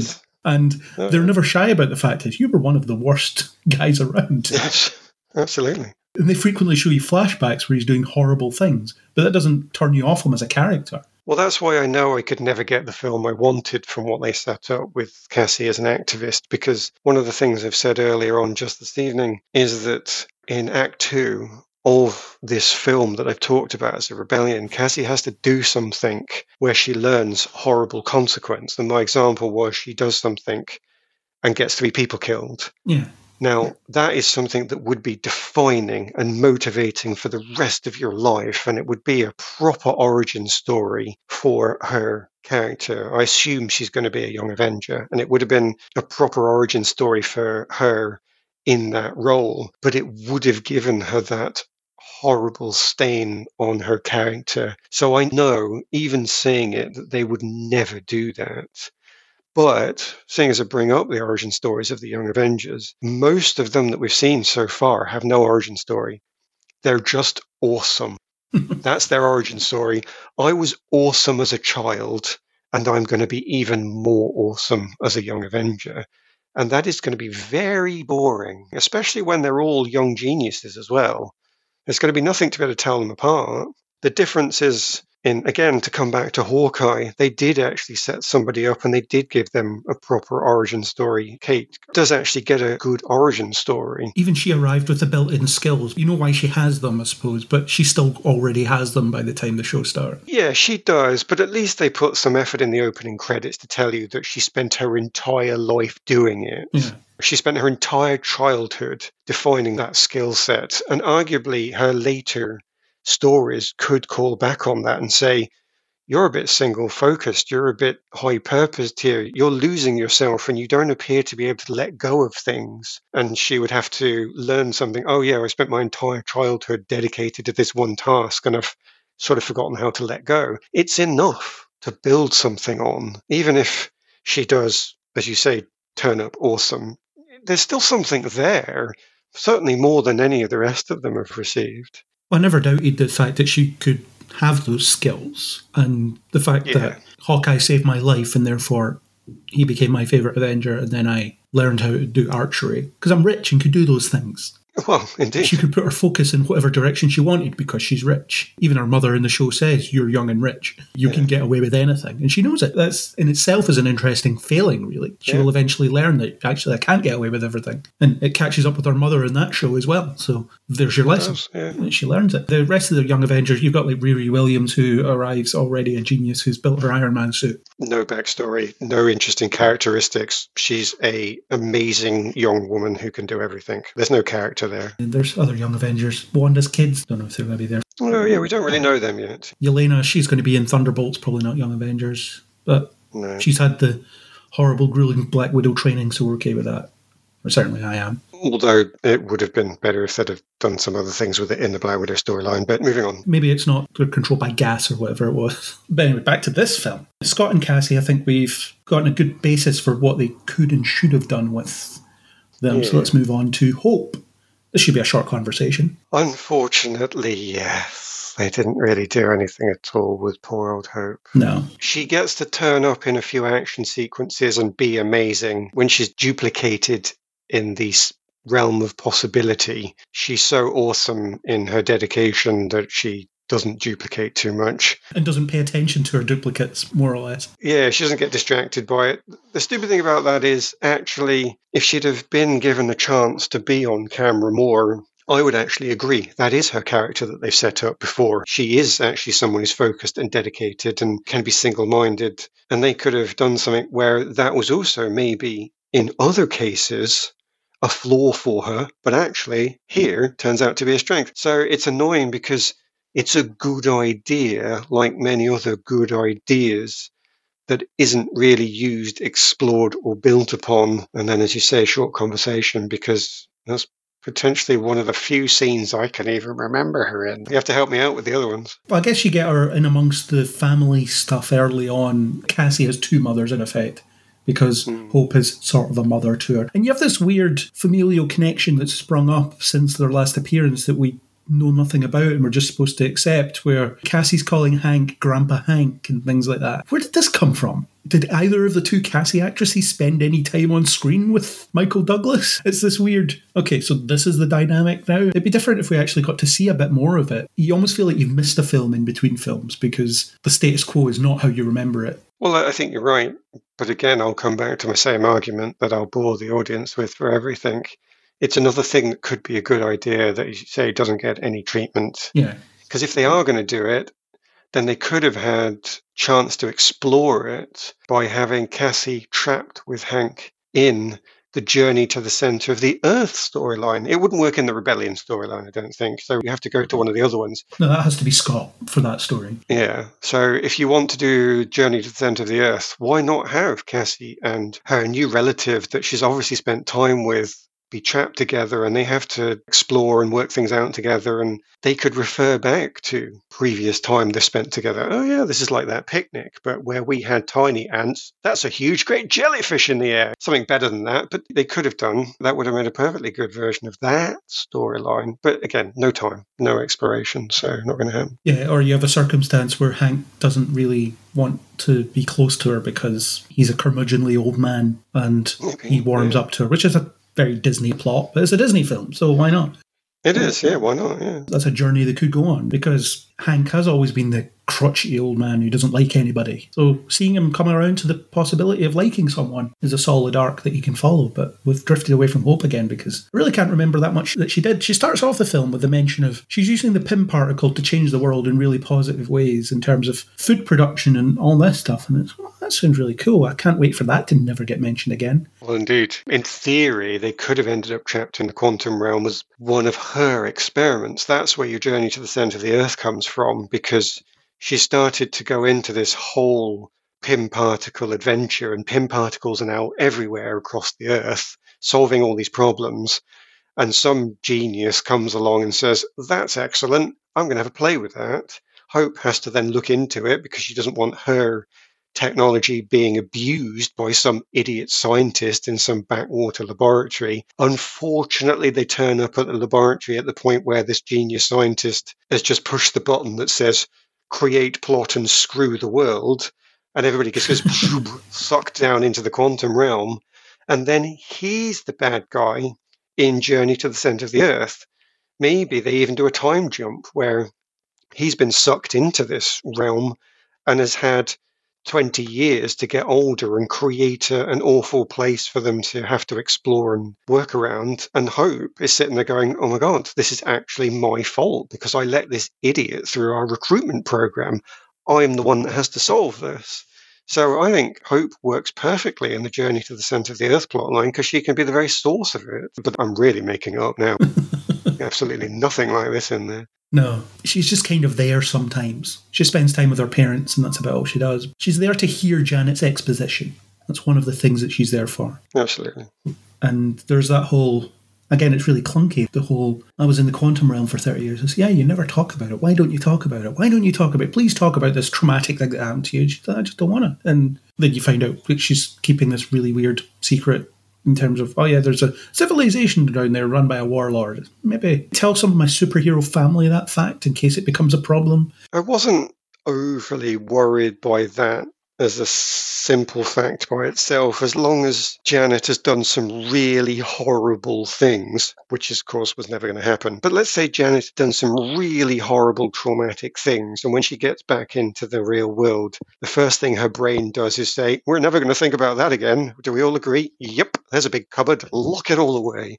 And so if you make it something about trauma and getting past that, then yeah, she does not want to talk. But I would like to see her being a lot more stressed when somebody pushes her and she just detonates over somebody for trying to open that door. If you're going to go down the trauma route, it should be a bit horrible for the family members. So again, maybe that's the reason they were never going to do it. So I'm not offended by her not wanting to talk about it, but I don't think they created enough trauma to really explain it. And they certainly ruined it when they had at least two cutaways. Please tell us about this. And she's about to think of something to say to get out of it, but the camera cuts away. And you think, eh, he didn't even bother giving it time to look awkward. He just moved on to the next scene. So initially, wasn't too worried, but yes, they just stomp all over it through the rest of the film, I think. Again, in your journey to the centre of the Earth plot, you have her and Hope together and Hope seeing what a grim survivalist her mother was when living in the quantum realm because this is what you have to do to survive. And I didn't tell you because I didn't want you to look at me like that. Absolutely. Yeah, that's great plot. That's perfectly fine. That works really well. Shame they didn't do it. Well, indeed. They had to do something, but I would have liked them to do something rather than what they did. Janet just exists to explain the backstory of everything to you. I've been here before, I know this thing, and the plot just stops in its tracks. Well, she just sits and tells you stuff. It happens a few times, and it's very awkward when it does happen. Exactly that. It is exposition. There's a couple of points as well where they could be doing stuff and they just give you tropes. The one that bothered me the most, I think, is where we're in this dangerous place. Oh, look, there's an army of marauders up front. They're coming towards us fast with guns and swords. My first thought was, they're old friends. Yeah. And it's not because I'm a genius. I promise I'm not trying to say how good I am at predicting stuff. Because you've seen a film before. Exactly. I've seen that so many times before. Oh my God. How old do I feel that I've seen that plot? So it feels like all of those points somebody the editor, the director should have gone through all of those and go, this has been done a hundred times before. Let's just cross all of those ones out that have been done that many times before. Oh, look, we're starting with a blank page. Excellent. But there's almost a psychology to that as well in terms of if you're writing that scene in a script, because you might want your audience to feel clever and there'll be a sizable chunk of the audience that will figure out ah, they're going to know each other, they're going to be old friends, and then they'll feel really proud of themselves when they've figured it out when it comes true. So there is an element of that. And it didn't really bother me as such. It was just one of those, do we have to watch this 90 second scene when I know exactly how it's going to play out? Unless you're going to subvert it, you think they're going to be friends, and then they just turn up and stab Hank, and it's like, oh my God, what are we going to do? they suddenly have to find life support for him down in the quantum realm, and it becomes an actual awful setup. You can do a nice subversion that way. I'll handle this. Oh, she couldn't handle it. Okay. Yeah. It was the other people that weren't her friends. She was mistaken because she could only see them in the distance. Yeah, and then of course the people that she goes to that are supposed to be her friends inevitably betray her. What a surprise. Oh yeah, look, the person that's your ex-lover turns out to be the big betrayer. Yeah, but only kind of because it just happens and then is never really touched on again. Bill Murray turns up for his one scene and then leaves. I mean, yeah, why bother? If you're going to bring Bill Murray in to do something, then he needs to be Bill Murray needed to be the, we need to be careful here, he needed to be the lieutenant of whoever was the main bad guy in the film, I think, such that he's the person in the middle who's the neutral force and you're constantly going back and forwards with is he the betrayer, is he not? So let's say MODOK is the film's bad guy. I wanted to see Bill Murray as MODOK's lieutenant, but somebody who's a bit dodgy and could go either way. And then he's in it throughout. And he can even be somebody who facilitates the ending where they do finally persuade him in a scene with Janet to join the good guys. And he gives them a horse that they can use for whatever purpose. I've no idea. He was a quick turn up for a quick gag and then lost. Another idea just used and abused. I don't know how true this is, and I haven't researched it extensively, but I'm sure I saw somewhere that there was a bunch of leaks, and that leak was caused by Bill Murray himself, who says, Oh, yeah, I'm a bad guy. I'm in this Marvel film and I'm a bad guy, that caused them to cut his role down because they didn't want people to know too much about it going in. But I'm just sitting there thinking, would that have made any difference if I'd known going in that Bill Murray turns out to be a bad guy? As soon as he turned up, I already suspected he was just a nice bad guy or pretending to be nice bad guy. That was what I assumed. I was just waiting for him to betray them the second he turned up. Maybe it's because I'd heard that, but I feel like there's enough coding in the way that he's behaving for anybody or for lots of people to just sit and think he's up to something. Yeah, he's suave and slimy. As soon as he turns up when he's actually it's Lord Krylar now, and my first thought was, what did you have to do to get that title? Exactly. yeah. If that did happen and they were going to do reshoots, actually, my idea of him being a grey figure caught between the two is a way of going ahead anyway. He's leaked that he's the bad guy. Well, he turns up as the bad guy, but then he goes back and forwards as in a bit neutral. The actor saying he's a bad guy doesn't undermine that plot at all. So if you're going to reshoot, yeah, make him this grey figure that you don't know about and you think he's a bad guy. And then people like a bit of a redemption. Actually, in the end, he gives them the horse and everybody's happy again. Or just make him be a snivelling traitor. He betrays everybody at different points Yeah, maybe. because it's all about him. He just wants to assure his own continuity, so he'll side with anybody that he thinks can make him live for an extra five minutes. Yeah. I mean, Bill Murray's fine. I don't know if I'd have bought him as an intense bad guy type figure because he has kind of a goofy persona usually. And right for Ant-Man, for Ant-Man comedy. He's much better placed for that than what we saw in the existing MODOK character. He's perfect for the comic relief in a sort of a crazy bad guy or bad guy helper. Yeah. Move on to Hank. We don't really have much to say about him either. Michael Douglas was there cashing a paycheck and little else. I mean, I stand by the Journey to the Center of the Earth plot line gives him a lot of good stuff to do. It doesn't have to be with Cassie, it could be with Scott because they have both got that connection to being the person who used to have powers, the person who does have powers, the responsibility. Are you going to go through with it? Hey, when I was doing this, I really didn't do it well. I'd like you to do it better. Loads of different things they could have done. Yeah, your Journey to the Centre of the Earth plot sounds like it's three groups that converge eventually. Hank and Cassie, Hope and Janet. Scott doesn't really have anybody. I guess you create a character for him to pal around with for a bit. They could have done that happily enough. Yeah, there's ways and means of bringing him into it. Absolutely. Yeah, it would be fine. But yeah, Hank doesn't really do anything. He discovers an advanced civilization of ants, Oh, yeah. Madness. which is a strange development. just to bring those ants in at the end to say we can't actually use anything we've set up in the previous hour and a half to resolve this problem. So we're going to have to bring in. I wish my Latin was better, so I could have the god in the ant instead of Deus Ex Machina. it's not good enough audience. I'm afraid you're going to have to supply that yourself. But it does come in in that same way. I know they technically seed it at the very start with the super clever ants in the ant farm that's in there. That feels like a reshoot that was slotted in with some ADR over the top of it just because, oh, we forgot to establish this. Yeah. So it's utterly annoying because it's not in any way part of the plot. It's not part of the rebellion plot at all. It's not part of Kang and Janet at all. It could have been part of Journey to the Center of the Earth. I could see that happening because once you've given Hank that extra responsibility in the plot, then him accidentally loosing some ants down here is his arc. You got to deal with this. You thought you could create a civilization. Consequences, you know, deal with it and Cassie has to help him with it. So it's not like the ants couldn't have gone anywhere, but the ants as presented were just, we have no way to end this properly. So ants, good, brilliant. so annoying. All that means is that throughout Hank is the comic relief. He's just the guy who occasionally gets to say something that's not really that funny or set up something else that's not really that funny. Even his story with his own wife is just a bit insulting. Oh, by the way, whilst I was down here, I had an affair because I have sexual needs. Oh, well, do you know what? It's okay because I had sexual needs and I had an affair as well. Wait a minute. You're supposed to have a happy relationship. This was supposed to be a traumatic experience. Neither of you want to talk about that? Because I assure you, between men and women, and I assume other combinations that I don't have experience with are probably going to be the same. Because guess what? We're all human. People just don't like that casually. Oh yeah, I just cheated on you. Didn't mean anything to me. I did it. I didn't have to um and ah about it for two years beforehand. I just thought, screw it. I need sex. I'm going to do it. So he becomes a joke. He doesn't even get to have a proper marriage. He doesn't even get to have a celebration of, I got my beloved partner back after all this time.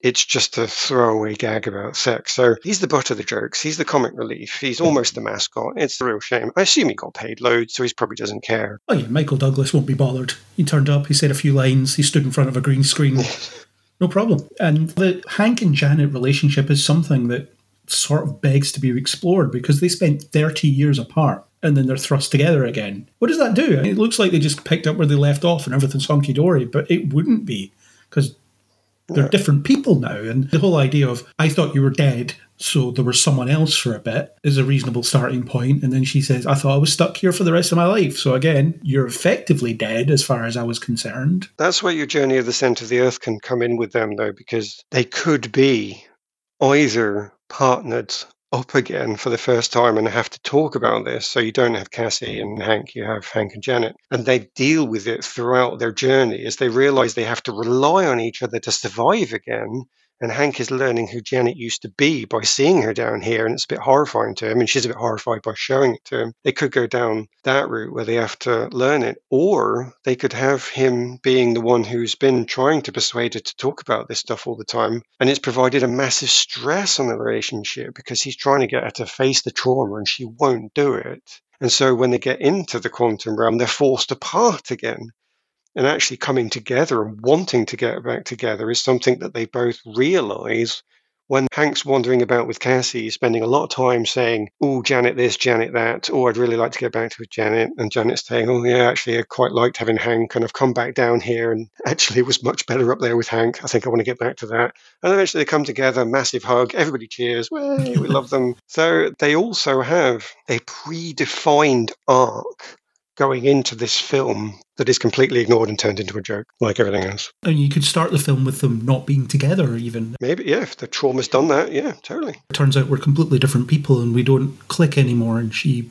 moved out. There's so many things they could have done there, but instead it's effectively this 30 year time gap just pressed pause and then they unpaused with no consequences. It's just really weird to me. It is. Especially since a big chunk of the film is about how Scott missed so much of Cassie's life and that created distance between them. As I said, it's predefined plot. It was on the page for you already. This is what I mean by when writers and directors come along, they seem to think it's either okay to not read the old stuff or they choose to burn what came before because they honestly think their stuff is better. Both of those two things are offensive, and it almost wouldn't matter if Quantumania had been so awesome that you thought, okay, I agree with you.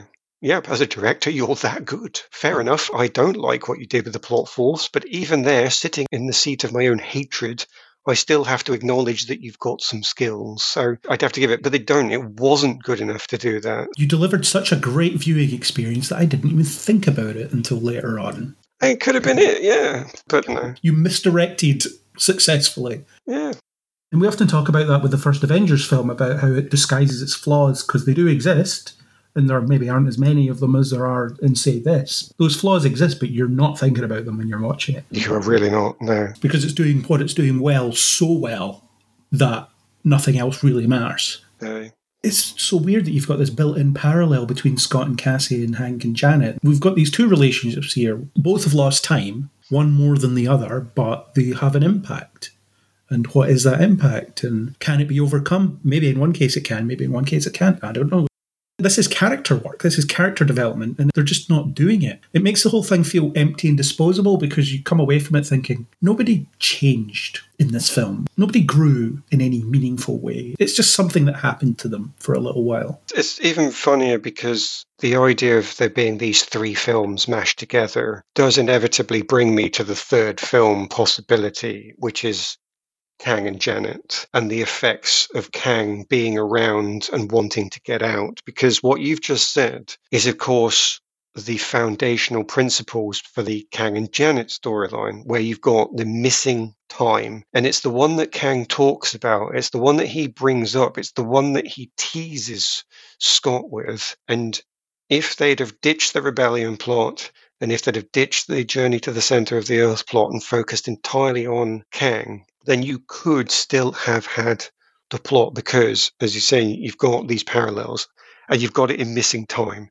and you've got a villain who can hmm. provide that time and you could potentially i'm struggling to put this into an actual two hour plot but i'm sure it goes something like a multiverse of madness idea of showing you alternate dimensions timelines universes whatever marvel calls them. I'm still struggling to figure out if they're all the same thing or all different. but the point is, call them a reality.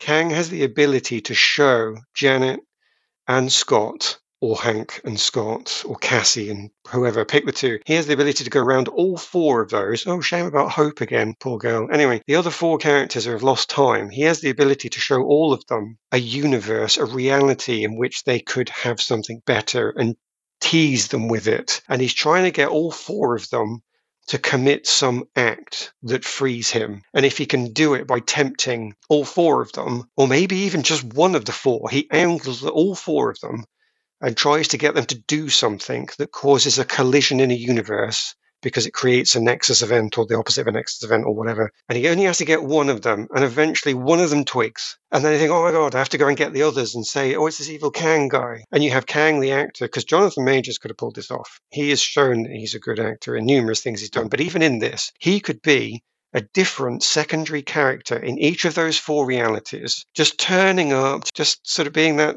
persuading character. Oh, I'm a really nice guy. I'm trying to get you to pick up the ice cream, which I know will butterfly effect into what I want. And the first one realizes, and then they have to universe jump and save the other one. And then they go on and go on and then they fight him in the final universe. All three films work. I'm now convinced all of these three films do work and that one is based purely on what you just gave me with the idea of lost time from four characters. Awesome. Where can we get these three films made? It's annoying to see squandered potential. Can we go to those other universes where those films were made? Can Kang show us those? I'll let him out if he does. That's if he can show me all the different possibilities of all these things I want to see. Season five of Enterprise. Let me see that. Yeah. Then we'll get you out of this quantum realm. That's fine. So then what you have is you have a film where the central conflict is choice. Every character is presented with a choice you can have this life or not, and everybody gets to see what their life would have been like if they hadn't lost that time. Whatever they identify as the point where that time loss began. So for Scott, it's probably when he first went to prison, for example. What would happen if you didn't go to prison? And then he sees himself happily married with Judy Greer and Cassie's, I don't know, doing something. I don't know what her starting point is because we don't know enough about her, but this film, we would know more about her. Hope gets to grow up with her parents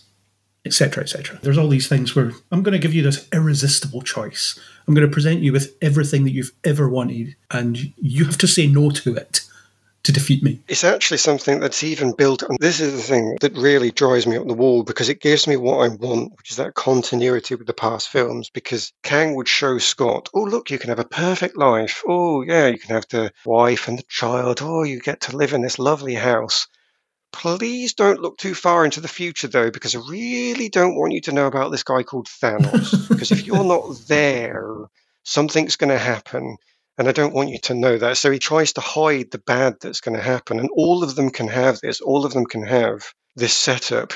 You can have everything as long as you are willing to accept this horrendous cost. And as you say, they all have to make the choice to either not be selfish or put something aside, make a sacrifice for the greater good. And they would show you their heroism by the fact that they were all prepared to make the greater choice. And some of them can be action scenes, a couple of them could have fights in them because you've still got the suit with Hank and Janet that can go that way. And of course, they've got Hope. So you can still have your Marvel fight scenes with some of those, but others can be your scenes that play out with a bit more family in it. Yeah, this could totally work. Yeah, and in the film we got when Kang presents Janet with the choice to just ignore what he's going to do and go live her life as if she never left. That feeds into the, well, that's happening over there and I'm not over there, so not my problem. And that could be a really tempting prospect. He is going to lay waste to the multiverse, except from the universe that I'm living in. I don't have to see him do that, so is that okay? Those people in those other universes, they're not my problem, are they? Or are they my problem? Well, make it a bit more palatable than that. There's a certain number of universes, and mean, he can lie. Only one of them is going to pay the cost. All the other 9 billion universes, infinite universes, they're all going to be fine. Again, it can be a total lie. He doesn't have to be telling the truth. But he just says to her, look, one universe has to be sacrificed for everything else. How many Janets out there are going to be happy because of the decision that you made? Think of that total happiness. That's worth the cost, isn't it? Make it sound nice, make it sound acceptable.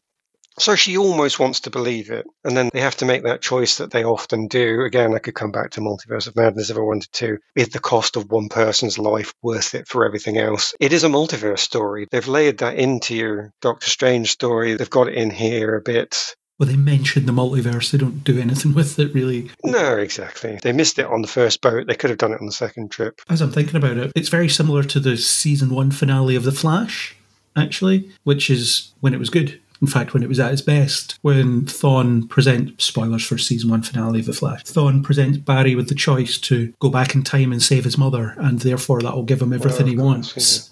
But then the question he has to wrestle with is, do I want that? Yeah. Is that going to be the best thing for me? Because what he essentially does for the bulk of the episode is goes around and says goodbye to everybody that's in his life at that point. And it's, well, if you have that life, you don't have this. And who's to say that one's better? That's ultimately your obvious choice, isn't it? Who's to say which timeline is better? I know I like this one. The hardships that I endured to get to this point are defining and part of life. And that perfect sunshine and rainbows life that you're showing me, that's not real. Or maybe it is, but it's not the life that I currently have that I don't want to part with. So that's your choice there. Yesterday's Enterprise as well, the Next Generation episode. Picard wrestles with that. We could send the Enterprise C back to be destroyed by Romulans, but who's to say that the timeline they create will be any better? We know that it is as the viewer, but he doesn't. Yeah. It's that difficult choice. That's a great realization to come to. And you can have the characters get there in different ways. You can have Cassie with the, well, I'm not going to damn other universes just because I want to be happy. Because I'm already happy, actually. Life's pretty sweet. And Scott could be the one that initially thinks, yeah, no problem, sign me up. But then when he thinks about it, it's, well, then I wouldn't be around to help stop Thanos. I wouldn't have the relationship I have with Cassie now. I wouldn't have met Hank. I wouldn't have met Janet, etc. The domino effect of all these changes that happen in his life because if he makes this alternate choice. That's why road not taken stories are always interesting. That's why multiverse stories interest people on a superficial level, on a primal level. It's the idea of you get to see something that isn't the norm for this setup, and you get to see what that's like for a little while. Aye. And then, if they're done well, characters can learn from it, or they can be challenged by it, whatever else. And that's just not what happens here. No. I don't want to labour this one too much because it is a trailer and trailers are often misleading. But in the trailer, it did seem like that's what Kang was going to do to Scott, at least. It did. That was what they sold us on. Yeah, present him with that choice. And then, even in the final film, they touch on the idea of because Scott seems really annoyed that Kang reneged on their deal. But at the end of it, I'm just thinking, their deal didn't seem that big a thing when it was happening. It was just, I'm essentially going to force you to shrink down and get this thing, otherwise, I'll kill your daughter. So the deal is he does this and they don't kill his daughter. All right. They never really expanded on what it would be like. I can give you time back. They didn't show another universe. They didn't tease him with anything. They could have easily played a here's a universe where you are happy. I can actually make it so this one you're seeing through my crystal ball can be yours. And in the end, there's actually no real reason why Kang has to betray Scott. He does it because he's evil. Don't trust him. The music's playing. You can hear him being evil. It's just a casual betrayal for no reason at all. Yeah, or just have him be genuine as well, because, well, another slight pun, but as far as Kang's concerned, all these people are ants. They're nothing to him. Yeah. I mean, give him the universe. You might take it away from him again in a year's time. He didn't promise that, but just give him his happiness. Yeah, carry on. As you say, it's just pennies to you to do this because you've got that much power. There you go. I can happily leave that universe where you're happy alone. Not a problem. I've got bigger fish to fry. Your tiny little reality is nothing to me. Yeah, and I, I might want you as an ally again in the future because why not? We work together now. I can manipulate you easily, so I'll, I'll keep you around because I might want someone to manipulate again. I think in dimensions. I turn up in five years and say, work with me or I'll take this all away from you. Pretty powerful. Absolutely. He thinks over multiple dimensions and multiple timelines with his planning. I think he should be able to handle that level of strategy.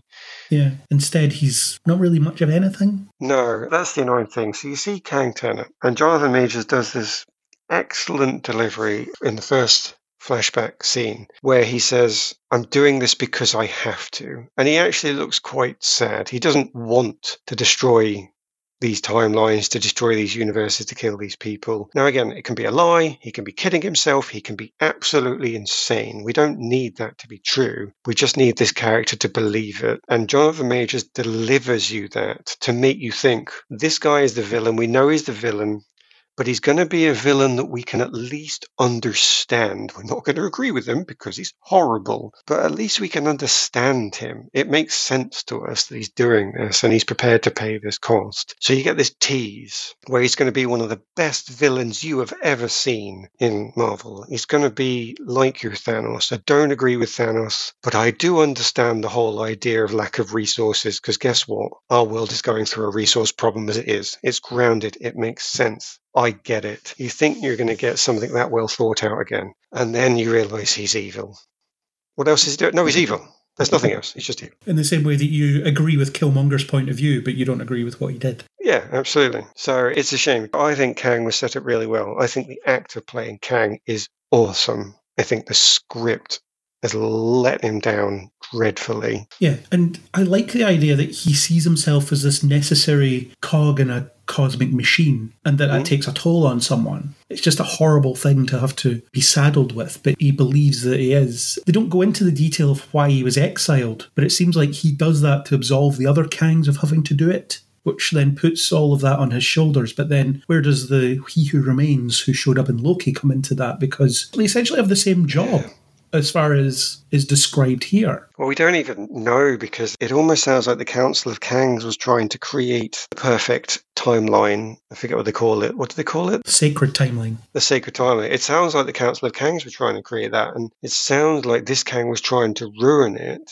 But it can't be that because, as you say, it's He Who Remains that does that. Now, I used to say on our podcasts when something didn't add up that I trust Marvel they've shown me that I can trust them because they usually reveal some extra bit of information that explains it. It doesn't make sense right now because I don't have the big picture. And I've a couple of times in has said, I trust Marvel to resolve that. And in theory, if you'd have presented this to me back then, I would have said the same thing. The fact that all three groups of Kang are all claiming to be the ones that give us the perfect sacred timeline where everything is peace is going to be that two of them are kidding themselves and only one of them has actually managed to do it and the others are just trying to lie or deceive themselves or whatever. But now I honestly believe it's because the people that wrote this film and directed it didn't watch Loki, had no interest in any of the rest of Phase 4 or, or whatever they needed to know, and they just kind of threw something on the page. Well, we'll have a Kang that looks like this. Ah, that'd be good. Yeah. What's he going to say? He's going to say he's good. Do we need to put an explanation to that?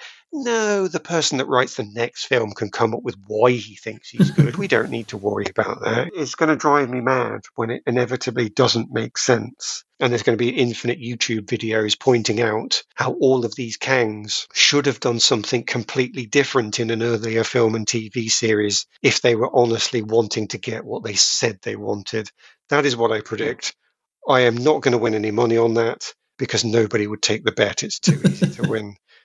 But it is disappointing to think that is our future. Yeah, because when this Kang does his PowerPoint presentation, where he shows the graphics that look very similar to what you see in Loki, the splintering timelines, and the stuff he's talking about how the multiverse was in chaos, it was dying. I stepped in and put it right and fixed it all. That's a condensed version of what He Who Remains is telling you at the end of Loki. Yeah.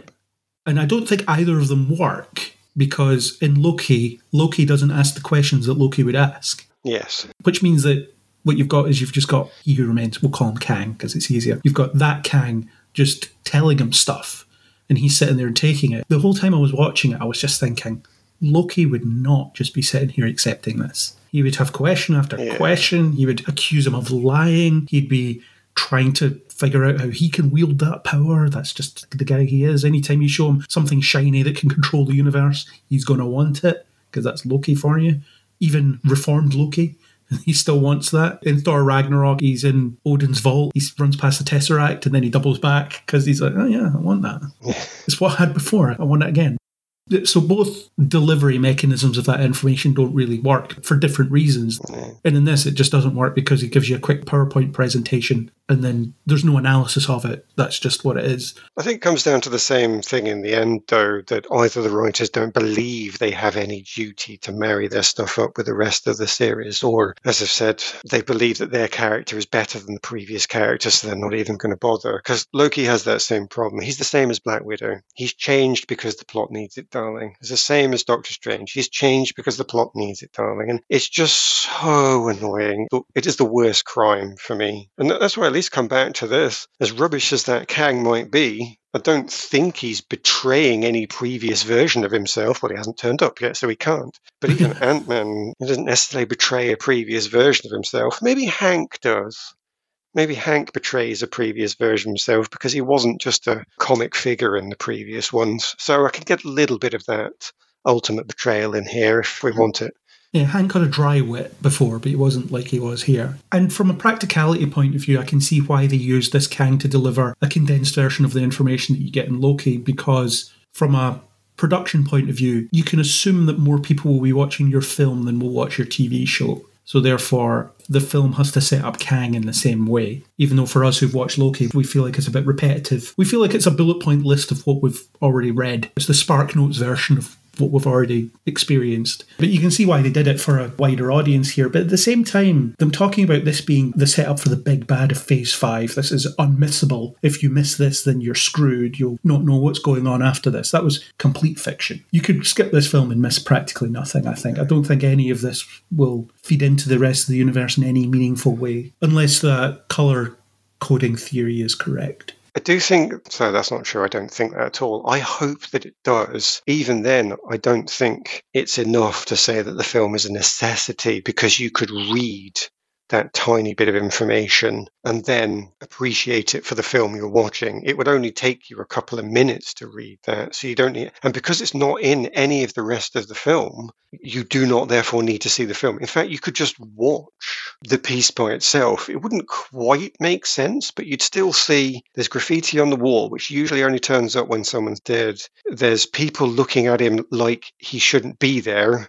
Okay, I know about multiple timelines you wouldn't get the thing about the shopkeeper suddenly knowing his name. So it doesn't quite work, but again, you could read it. So I agree with you. You don't need to watch this film at all in order to understand because you can do a bit of homework. But if we did have the Kang and Janet film that we talked about, which I can rebrand now as the choices made because you've lost your time plot, then that would be important because it would show Kang as a master of timelines He's got the power to do it. He's got the technology to do it. He's definitely a big evil because he can skip across four timelines in one film and manipulate everything that's going on in all of them. He's got all these lieutenants. They could have used this to set up phase five and show him as a big deal and make you watch it. Because the other thing as well is if you're playing around in four or five different timelines, the sheer number of Easter eggs you can set up of, oh, look, there's the Hulk over there doing something.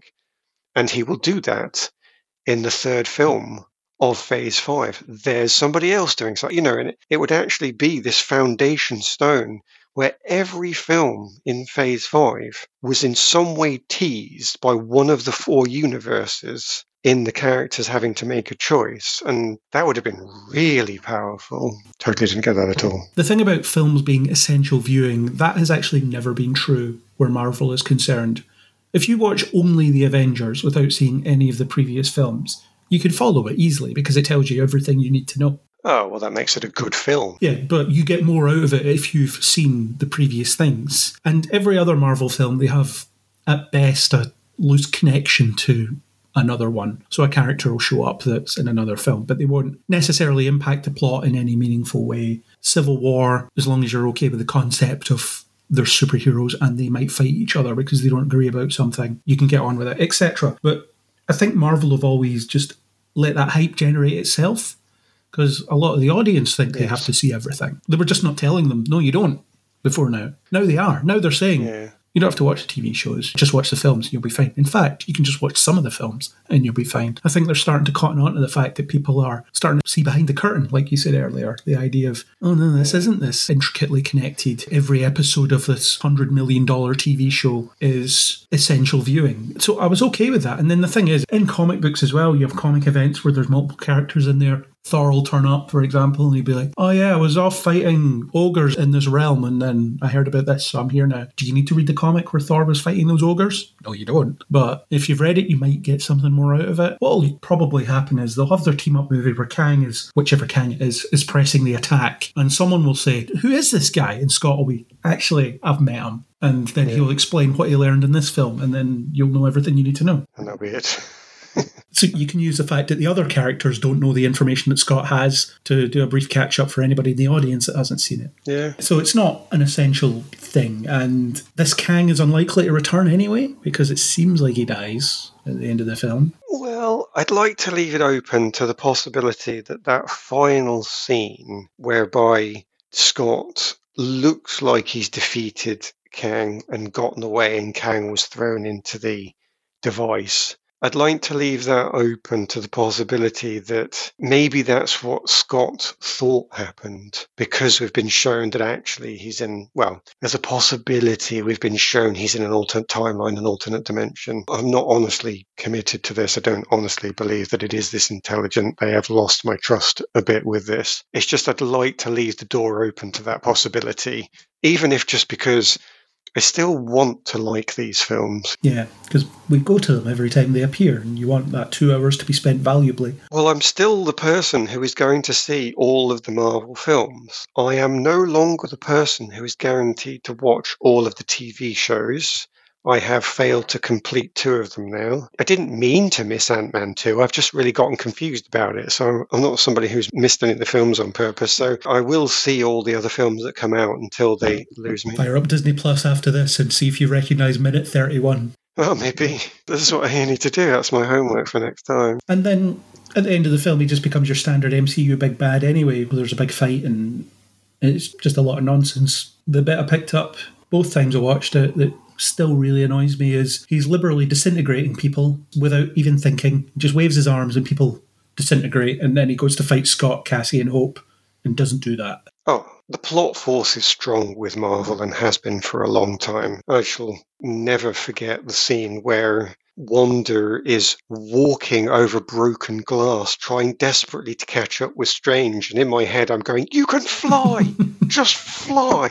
She won't do it because she has to walk like a zombie through the broken glass because it makes a point because it's a horror film and you have to know that. Oh my god. So they have long given up on realistic power levels and trying to balance the power levels. It comes down to what power do they need to have in the moment they have that power level. It's really boring. It's really annoying. I've always hated it, always will. And Kang has that supervillain problem of just having legions of inept guards. Yeah, exactly. He's a walking stereotype by the end of it. How many times are people led away by the guards and they trick them and then escape? Your guards are rubbish. Your prisons are rubbish. Everything you use is rubbish. How did you set this up? It's pretty much one of those comedy shows. It's Spaceballs, isn't it? Is that a reference I should be making? Too old. It's take a comedy film that takes the mickey out of all these and make it the real thing. Do you need a key for this cell? Do you need to know the code? No, you just slam someone's face into it and then it opens.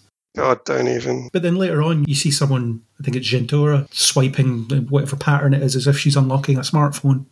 It opens a cell. So I don't know. It's just one of those. She's already known the password because the guards are so useless. They just give it away to the rebels as well. There was that one legitimately funny joke with one of the guards where it's, what's the bridge code? So even then, they don't just automatically know the code. There is some kind of security here. And then William Jackson Harper's telepath character just reads his mind and gets it immediately. That was a, I thought that was a good gag. I mean, sure, why not? Let's let them have something. The film was oddly bereft of gags, which I didn't expect from an Ant Man film. I did make the prediction incorrectly that it would be full of the same kind of humour that you would expect from other Marvel movies and other Ant Man movies, but it really wasn't. There was the odd attempt at a joke. Most of them didn't really work. Paul Rudd's just naturally funny anyway. He makes things that aren't funny somehow funny, just by nature of his ability. Yeah, I think you can see a lot of points where they thought it would be funny. And for some of us, missed the mark, but for other people, it will have worked. I couldn't help but think when Cassie was having her showdown with MODOK,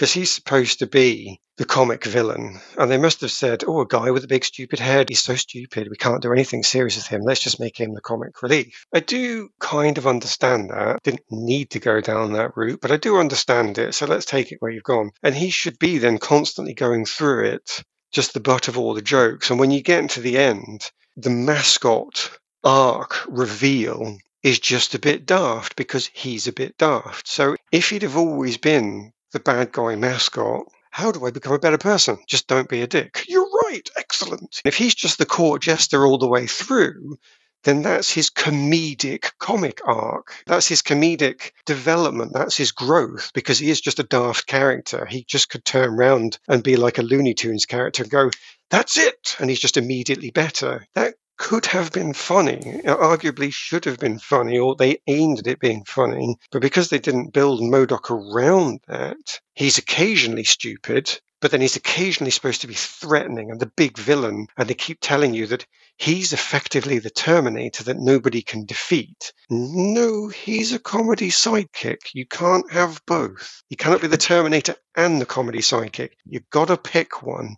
Which one do you want it to be? But he bounces backwards and forwards. And so when it comes to the end, I do honestly believe the line, don't be a dick, could have been funny. But any comedian will tell you, you have to earn your joke, you have to build up to it, you have to lay the groundwork and then get to it. So it fell flat. And it makes me think that there's probably lots of other jokes in there that are the same sort of thing. Because you get the jelly creature with the holes. Is this what it's like to have a hole? It's just a statement. It's not funny. But again, you feel like it could have been if you set up a couple of characters and they are really innocently making these comments that are effectively sort of schoolboy toilet humor, but they don't realize that they're being that way. They're just too innocent or too naive. And then it comes to the end and you get your big payoff where you make a joke about having a hole. Again, it could be funny because you've made them the comic relief. After anything serious happens, they come on, they say something stupid, they perform their role as jester well enough. Again, that's their arc, that's their growth, that's their development. They do get it. So I think even that joke could have been funny in the hands of somebody who could do comic delivery. I'd need to see the film to find more examples, but just knowing that I've seen two of them makes me think I think there are more. I think this film could have been a lot funnier, but you'd need to commit to it. You'd need to remove, again, the other two films and leave one of them in there and commit to that and then you can build that comic arc all the way through. Lots of the characters have that as well. The guy with the light bulb head seems a bit insulting to say it that way. He has an arc as well that's really simplified. He's the one we should have been crying over because he dies. Spoilers. But who is he? I don't know anything about this guy. He's not part of the rebellion. If you want me to be sad that he's dead, it's exactly the same as the jokes. Commit to the rebel storyline make him this defined character that we cannot be without because we just see him being. I mean, he's literally got a light for a head. He is literally going around inspiring people by showing them the light. He's a walking metaphor. You're stuck in darkness. Let me show you the light. Obviously, that's too ridiculous. But nonetheless, you set it up that way. He can be this great inspirational leader that they all are thankful for because he's there helping every single person. There's nobody this guy hasn't helped. And then at the end, he's the cost of your freedom. That's the cost you have to pay in order to be free you lose that guy. Was it worth it? Do you know what? We're going to celebrate his life. We're going to be thankful. Uh, big build up. So, like MODOK, like Jellyman, the character with the light bulb head, I need to give him a name, but do I? Because he wasn't treated well enough to get a name. He probably has one, but we don't know it. So, if he'd have been built up properly throughout the rebellion storyline, death would have been meaningful. MODOK jokes could have been meaningful. Jelly Guy jokes have been meaningful. Everything just lost in this miasma of too many things the light bulb guy, I think he looks like the robot from the Lost in Space reboot a little bit. Um, kind of a downplayed, cheaper version, maybe. Yeah, a little bit. I'm not saying it's a direct copy, but close enough. No. There is a couple of jokes in the film that did work for me, though, and most of them were delivered by Paul Rudd, actually. Okay. One of them is in reference to the holes where that jelly creature says to him, How many holes have you got? And then William Jackson Harper comes along and says he has seven holes. And you see Scott thinking about it He's like doing the maths in his head before he's, oh yeah, that's right. I think that's just funny on its own. There was no harm in having a few one liners. The only reason I pick out those other ones with MODOK and Jellyman is because they are big end of arc jokes. You know what I mean? I just pick those ones out. Yeah, there's no harm in having one liners throughout. Yeah, absolutely. It's the way that Paul Rudd chose to play the bit as well. The pause to think about it. Yeah. before confirming. It's probably what a lot of the audience are doing at the same time as well. We're probably sitting there going, yeah, okay. Oh, yeah. Seven. Yeah, that makes Wait a minute. yeah, Which one am I missing? I've got six. Okay. And then Yeah. You get to where Scott got to. And another bit was near the beginning where he was listening to his own audiobook and it was the then I was turned into a baby. Am I going to be a baby forever? Am I the Hulk's baby? Again, it's just funny line delivery from Paul Rudd. Well, that just shows that he was the right choice at the start of the whole Ant Man arc. Yeah. I don't challenge that at all. And when Kang asks him, Are you the Avenger with the hammer? And he says, No, that's Thor. People always mix us up. We have the same body type. Again, just kind of funny on its own. Although it's, it doesn't make sense for Kang to originate it in that way. Unless you are going to lean into the you're nothing to me aspect of it. Yeah, it's the same thing. You need to set it up. You need to get your proper motivations. Characters need to be doing things for real purpose. That's long lasting, ongoing, not just in the moment. Absolutely. With MODOK, though, I had almost the same notes that you said, almost word for word, the idea that he's supposed to be the ultimate killing machine. And then he very quickly becomes a joke. What are you doing with this character? You had the animated Patton Oswalt show that I didn't watch. So there is a comedic side to MODOK that you can have, but he can also be a really horrible, sinister creation, depending what you want to do with him. So it seemed like they just tried to do both and ended up doing neither. It did. Absolutely. It was just really unsettling, the big, horribly stretched face. It suffers from the fact that Darren Cross was never an engaging villain. So the fact that he's back, I barely even remember that you existed. It's kind of weird because the whole idea of him being changed disproportionately in size across his body is quite a perfect explanation of how he became as disfigured as MODOK is. Because who's to say that changing your size equally across your entire body is easy to do? And he was very much under attack and out of control when he was defeated. So the state that he ends up in actually makes sense from an Ant Man, a Pym particle perspective, which is kind of crazy given that I don't think it's anything like his original origin story in the comics. He's a created being. No, it's not. Well, there's various MODOKs as well. So when you think about it, oh my god, they've actually managed to create a believable origin story for this character MODOK using Pym particles. I thought that was really clever. But then I immediately got over that because I saw what they did with it. It's a shame. Yeah, it was just a very crazy image. And the thing is, when I think back to the first Ant Man film, I remember Yellow Jacket, but I don't really remember the Darren Cross character. So what they're trying to do is sell you on this pre existing relationship, and they have to show you extensive flashbacks in order to catch you up because I guess even everybody at Marvel acknowledges that they have always had a villain problem. We've always sucked at this. Yeah. We have rarely delivered an engaging antagonist. It's just not something that we do or even care about, particularly, I guess, because he is just an afterthought and then he puts on the suit and they fight. I think they were trying to get at something meaningful where it's Cassie that defeats him because he tried to kill her when she was six, as she mentions earlier in the film. But even then, I'm not seeing this connection really. It's there, but I'm not really feeling it. But all of that works if you drop the Terminator side and make him a comic character because he could spend his entire film trying to get the two of them to remember him. And the joke is the audience doesn't remember him. And guess what? Neither does Scott or Cassie. That's his big thing. And then at the end of it, he's trying to go, I just want to be remembered. This is why I'm like this. How am I supposed to not be like them? Just don't be a dick. Oh, yeah, brilliant. Off we go. They can use all of that, even this thing about the audience not remembering him, if they make him consistently the joke. So it comes back to that same problem. And they could even had the Terminator thing be part of that joke, as in he has this reputation as being this perfect killing machine. And then as soon as anybody meets him, you're ridiculous. They just laugh.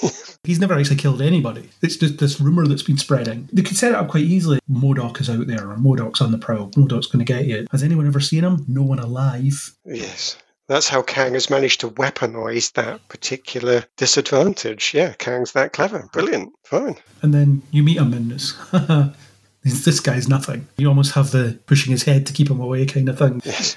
His death was supposed to be funny. It wasn't especially funny. The, we're brothers. We are. And I died in Avenger. Yeah, you're in. Yeah, absolutely. And it's the same problem. For the same reasons. Not set up. Yeah. I just couldn't get away from how ridiculous he looked. The big face. Apparently, on the TV spots, they censored his bare arse. When they showed you the transformation flashback, they shroud him in shadow instead of just show you it. But again, that's supposed to be funny, and I think by that point I wasn't prepared to laugh much at what the film was giving me. I think it kind of lost me by then. Yeah. Silly. Remember when we saw Iron Man 3 and I thought that Guy Pearce was going to turn out to be MODOK because they did the whole big brain thing when he was doing the live feed from his brain? Right, yeah. And we have other quantum characters, Jentorra, who I've already mentioned, the really cool, because Cassie says she is, rebel warrior woman. She's not really anything. Oh, God, don't even. The telepath guy, he's all right. I like William Jackson Harper from The Good Place, and there's some funny lines there. I wish I wasn't a telepath. Everyone's disgusting. The jelly monster that's voiced by David Dastmalchian, he's not really anything. It actually comes down to I can say the same thing about all of them that I reckon I've already said about MODOK and the guy with the light bulb for a head. Any of them could have been a big deal if they were used more. And I think they all needed to be part of the proper committed rebellion storyline where they could all have time to meet Cassie, all impart some sort of wisdom. Even the crazy wisdom from the jelly guy could mean something at the end. He says something that seems ridiculous, but it turns out to be useful. They all needed to spend time with either Scott or Cassie and help them on that journey. So they all mean something. And then obviously at the end, you can kill one or two of them off to show that the journey has a cost. And so it's actually quite emotional too. But yeah, they're all this okay thing where one of them or two of them have something interesting about them, but none of them really have a lot interesting about them. But yeah, as I say, they all needed that dedicated time and the singular rebellion dedicated plotline, and then they all could have been something. As it is, they're all just a little bit of something not much of anything. So that should bring us on to set pieces, even though there's not an organic link to it from what we just said, but we're going with it anyway. I didn't find any of the action stuff in any way memorable in this film. Most Marvel films have some kind of set piece where you can point to it and say, well, that's that bit where that happens. But I don't feel like this accomplished that in any interesting way. No, but again, we come back to the same issue. I think if they'd have committed to one of the three films, then they would have had more purpose to fulfill because the big fight action set piece at the end should have been the cathartic relief of the rebellion finally overcoming Kang and his soldiers. They should have been being defeated constantly throughout Act One defeated throughout Act Two. Kang's forces just nailing them at every turn. It's just no chance. And then you get this massive final fight scene. Take the ants out. I don't want to see the ants, but I want to see something almost like Return of the Jedi, where you've got the big sweeping force and then the heroes doing their individual thing that means the sweeping force can actually win. It's a bit of a formula, but that's why I say I want something like that, where you get your smaller characters all coming together as one unit, one scene switch. And then, of course, your heroes get their greater camera on them, they get to do more. Or like in Lord of the Rings. But it's proven that it works because of that. It's a way of doing the great host with the important side. So why ditch that when it works if you've not got anything better, which I don't believe you do. So you, you stick with that. So take the ants out because you don't need them. I mean, you, Marvel likes a formula. Why on earth would they then be the people that drops the formula that's proven to work at the end? It's just madness. So the set piece that we should have seen is the big final battle that should have meant something really big. As it is, the set piece that I remember is the possibility space, but I couldn't enjoy it because I didn't understand it. It didn't set me up any rules and it didn't get set up with consequence. It could have been something to have lots of Ant Men.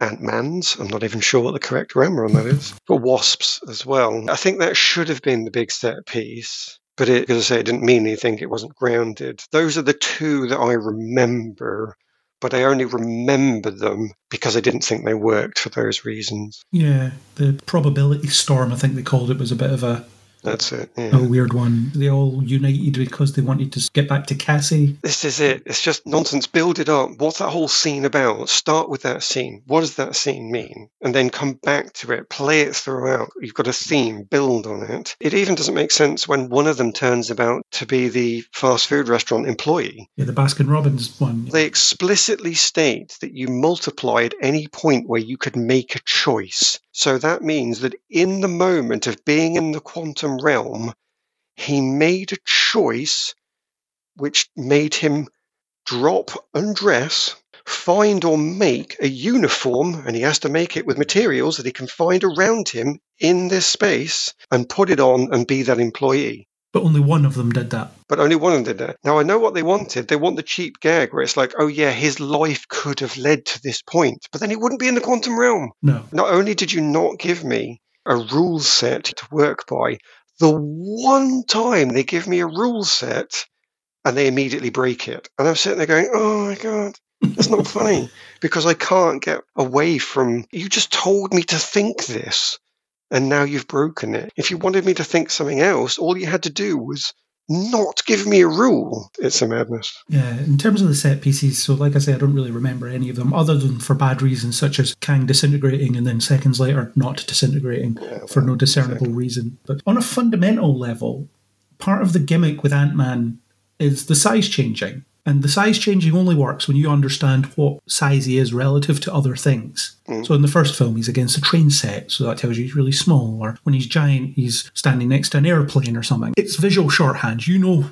roughly what size a model train set is, so you can understand that he's really small. But in the quantum realm, we don't know what size anything is. So when he grows or shrinks, we don't know the difference. And it especially stands out when they have that bit where him and Cassie are both giant and they hug. And he says, I feel like I'm hugging Godzilla. And the background looks exactly the same as it has before. So, what you've got is you've got this interesting visual gimmick that you played around with to really good effect in the other two films that you have just removed from this film completely. You're not able to play with it in any effective way. I don't know that they completely removed it. I'm not saying they did it well. As you say, size is relative. So when they were in a fight, they still shrunk down and did the jump kick. And when they fight in the final battle, they have Ant Man growing up to be the size of the buildings. So they do use it in the fight scenes. But the thing of it is, because the fight scenes aren't so memorable, it doesn't mean anything. When you then bring it to those emotional scenes, I completely agree with you because you're just seeing Scott and Cassie. That doesn't make any sense at all. So I don't think they removed it completely. I would just go with they didn't really use it well. Yeah, you're not able to appreciate it, I suppose, is what I should have said, because you don't know what size anything is, really. This is a completely unfamiliar environment. Well, you do when they're in the quantum realm. You assume all the humanoids are the same size. As long as they're fighting the guards, the other humanoids, size is relative. It's relative to the person they're fighting. When they're smashing a building, you know that the humanoids consider the buildings to be building size. So I think it is in there. It's the same, but maybe it's that you've seen that before. It's not particularly interesting in some way. And there seems to be some rules that they set up that they've forgotten. I don't know if you remember in the first film, there was a plot point around the fact that you shouldn't change size unless you're wearing the special helmet, hmm. because otherwise you'll go nuts. And that's what happened to Yeah. Darren. And you even have that bit where Scott's in the back of the police car and he's about to shrink, but before he does, he sticks his head in the helmet Yeah. so that he shrinks with it on. And then in this, they're shrinking down to quantum size, but no one's wearing any protective gear except from Hope, who thinks they put her suit on before she flies in or falls in or whatever they're doing. And then people are constantly growing or shrinking or whatever and opening their helmets as they're going. So they seem to have completely forgotten that. And there was a big thing about the regulator as well, as in, I've set a limit on this so that you can only shrink to this size, this relative size. Any smaller than that is too dangerous. And they even did a part in the second film where the regulator was broken a bit, so it was messing with the size that he was shrinking to. There's a scene where he runs around in a school and he looks like a young child, for example. I like these limitations. I like to understand what they can't do as well as what they can do, and they've just thrown that out as well. That's another annoying thing. We've already mentioned that they've already given up on that. They gave up on that with Doctor Strange and Wanda. In Doctor Strange, she can summon a demon cat head for some reason to solve a problem in the initial fight. It's just a gimmick. And I'm sitting there at the Scarlet Witch going, Fly, damn it, fly. It's glass. it's the very epitome of because the plot needs it, darling. It also combines with, we don't need to watch the old Ant Man films. They're nothing to us. They don't mean anything. We can just go on with what we want to do because we're better than that. It's actually the manifestation of these previous problems we've already discussed being let completely loose. And the people that are doing it think the audience wants to just see a cool thing. And in some cases, I think that's actually reasonable, where it's actually cool, where, as you say, with Avengers, you're taken out of yourself so well that you don't question it. But this film asks us to question everything. Nay, even one point gives us a rule and then immediately breaks it. So your mind rebels. So it's the same thing coming back to you again and again and again. It's a continuation of the same problems. I found myself asking lots of questions about the size changing mechanics in this film because obviously they shrink down to quantum size and they seem to be at that relative size forever. So that's their base size. And then when Scott jumps into the core before the probability storm, he has to shrink down even further. And he shrinks a couple of times as he's going down. But then he comes back and he's the relative size of Kang again. So how is that all happening? And then he goes giant, and again, he'll only go so big, relatively speaking. And then he'll go back to that normal size for the quantum realm. It's just magic with no explanation. Yeah, that's what I mean. It's please don't look at the man behind the curtain.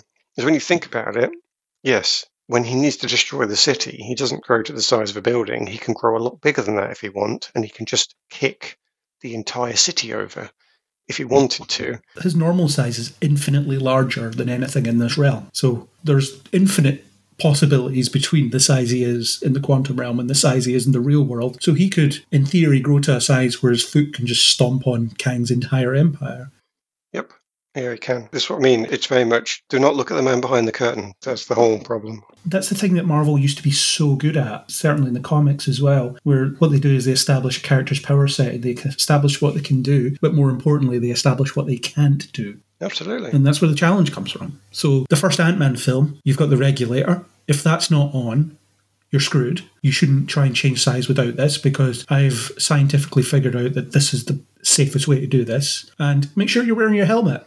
Otherwise, you'll go insane. No, I completely agree. I mean, it's one of the most enjoyable parts of one of the Captain America scenes is where he just jumps out of the plane and the normal human turns around to his commanding officer and goes, He just jumped without a parachute, didn't he? And the commanding officer's like, Yes, he did. Everybody just revels in this really tiny power level that Captain America's got. Compared to some of the other people, it's nothing. It's not godlike power. He's not the Hulk but it's so impressive in the context of what has been set up because you're suddenly thinking, oh my God, if I threw myself out of an airplane, I'm screwed. That is really impressive in that context. You're right, they did set these things up. They've just moved on from it. It's all gone. But if Kevin Feige is unable to perform the duties of overarching editor now because there's too much for him to do that. And if he doesn't have a series of supporting people who are looking over these things for him, I'm the power level guy, I'm the plot continuity guy, I'm the characters person who makes sure that the characters are all consistent with each other. If you're not going to do it himself and he can't hire those, then it is going to go out the window. But this is the thing, I never really know is it ignorance or is it arrogance? Is it that they've lost control or is it that they've given up on it because they don't think it's important anymore because it's not the bit that makes the money? Both aren't excusable, but it is interesting. Yeah, because go back to Avengers and then think about how they managed to generate so much intrigue in the fight sequences because of those relative power levels. Mm. We've got Iron Man fighting Thor here. Is Iron Man any match for him? No, but when he gets supercharged by Thor's lightning, he can hold his own for a little bit, but it's only for a little bit. Thor, he's really strong. Can he fight the Hulk? Let's find out. And so on. It's these relative things, but it's also how the powers work. Well, it is, and I do understand why people didn't like Loki for that same reason. I sort of understood why Loki was depowered for his own series because he needed to play on the same level as Mobius. I kind of understood that. And I, I understood that they needed to get the character away from his evil self to his new self because the character in the audience's mind has moved on. I did understand it. But nonetheless, when you're watching the Loki from the Avengers and you can see that he goes toe to toe with Thor, He's fine. He can actually fight his brother. He might be the god of mischief, he might be using magic. Maybe ultimately Thor would win. But nonetheless, he holds his own for quite some time. But then you move him into the Loki TV series.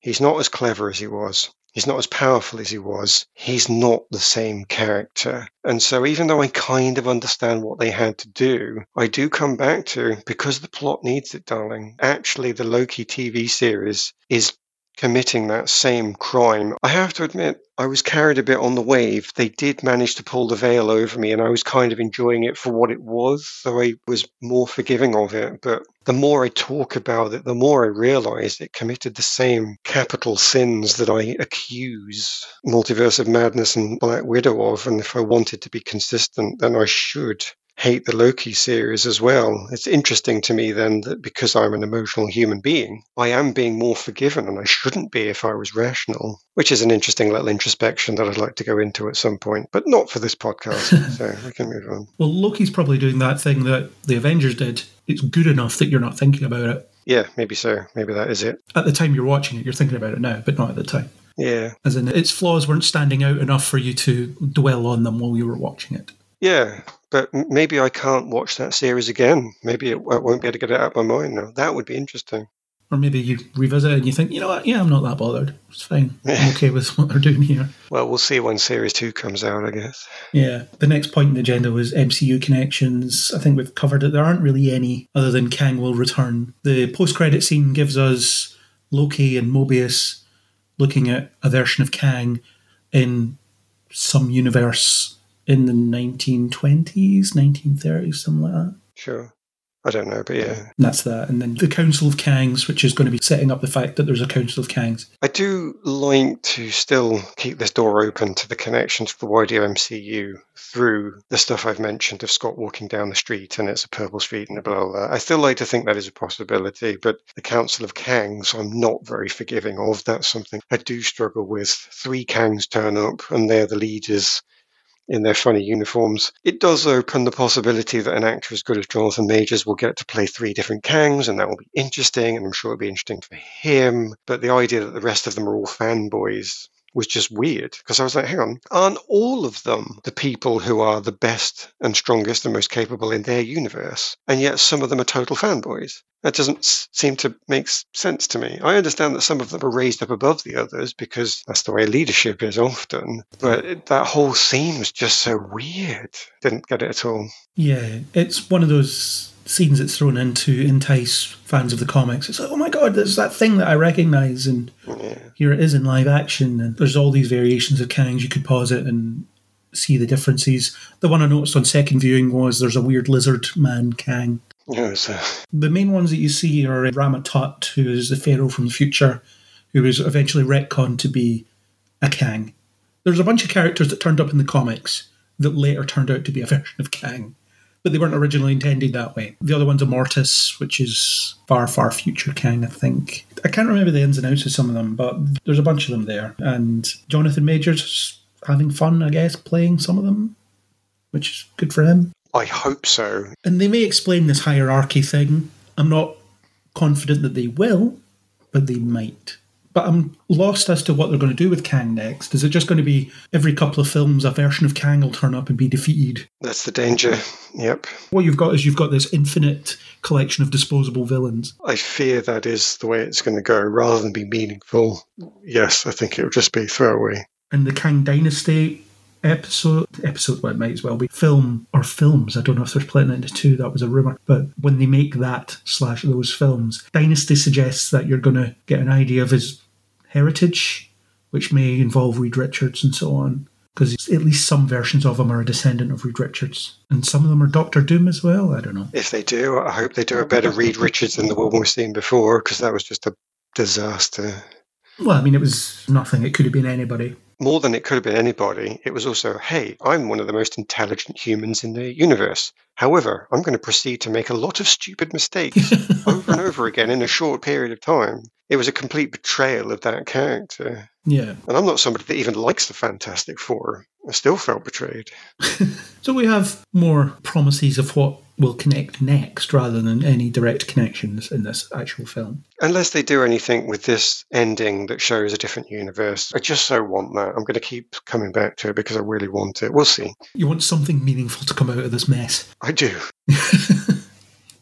Okay, well, as a last thing, then, we can do this discussion point that came up. There was a video on YouTube by the channel Brown Table that was talking about costumes, specifically the nanotech costumes that everybody seems to have at the moment, as in these magically appearing suits and the masks that just appear or disappear because we need to see the actors' faces. The video was making the point about how it takes a lot away from superhero media when their costumes just magically appear. You said that you watched the video. I was going to recommend it to you, and you said, "Oh, I've seen that already." The algorithm apparently fed it to you, and you you swallowed it whole.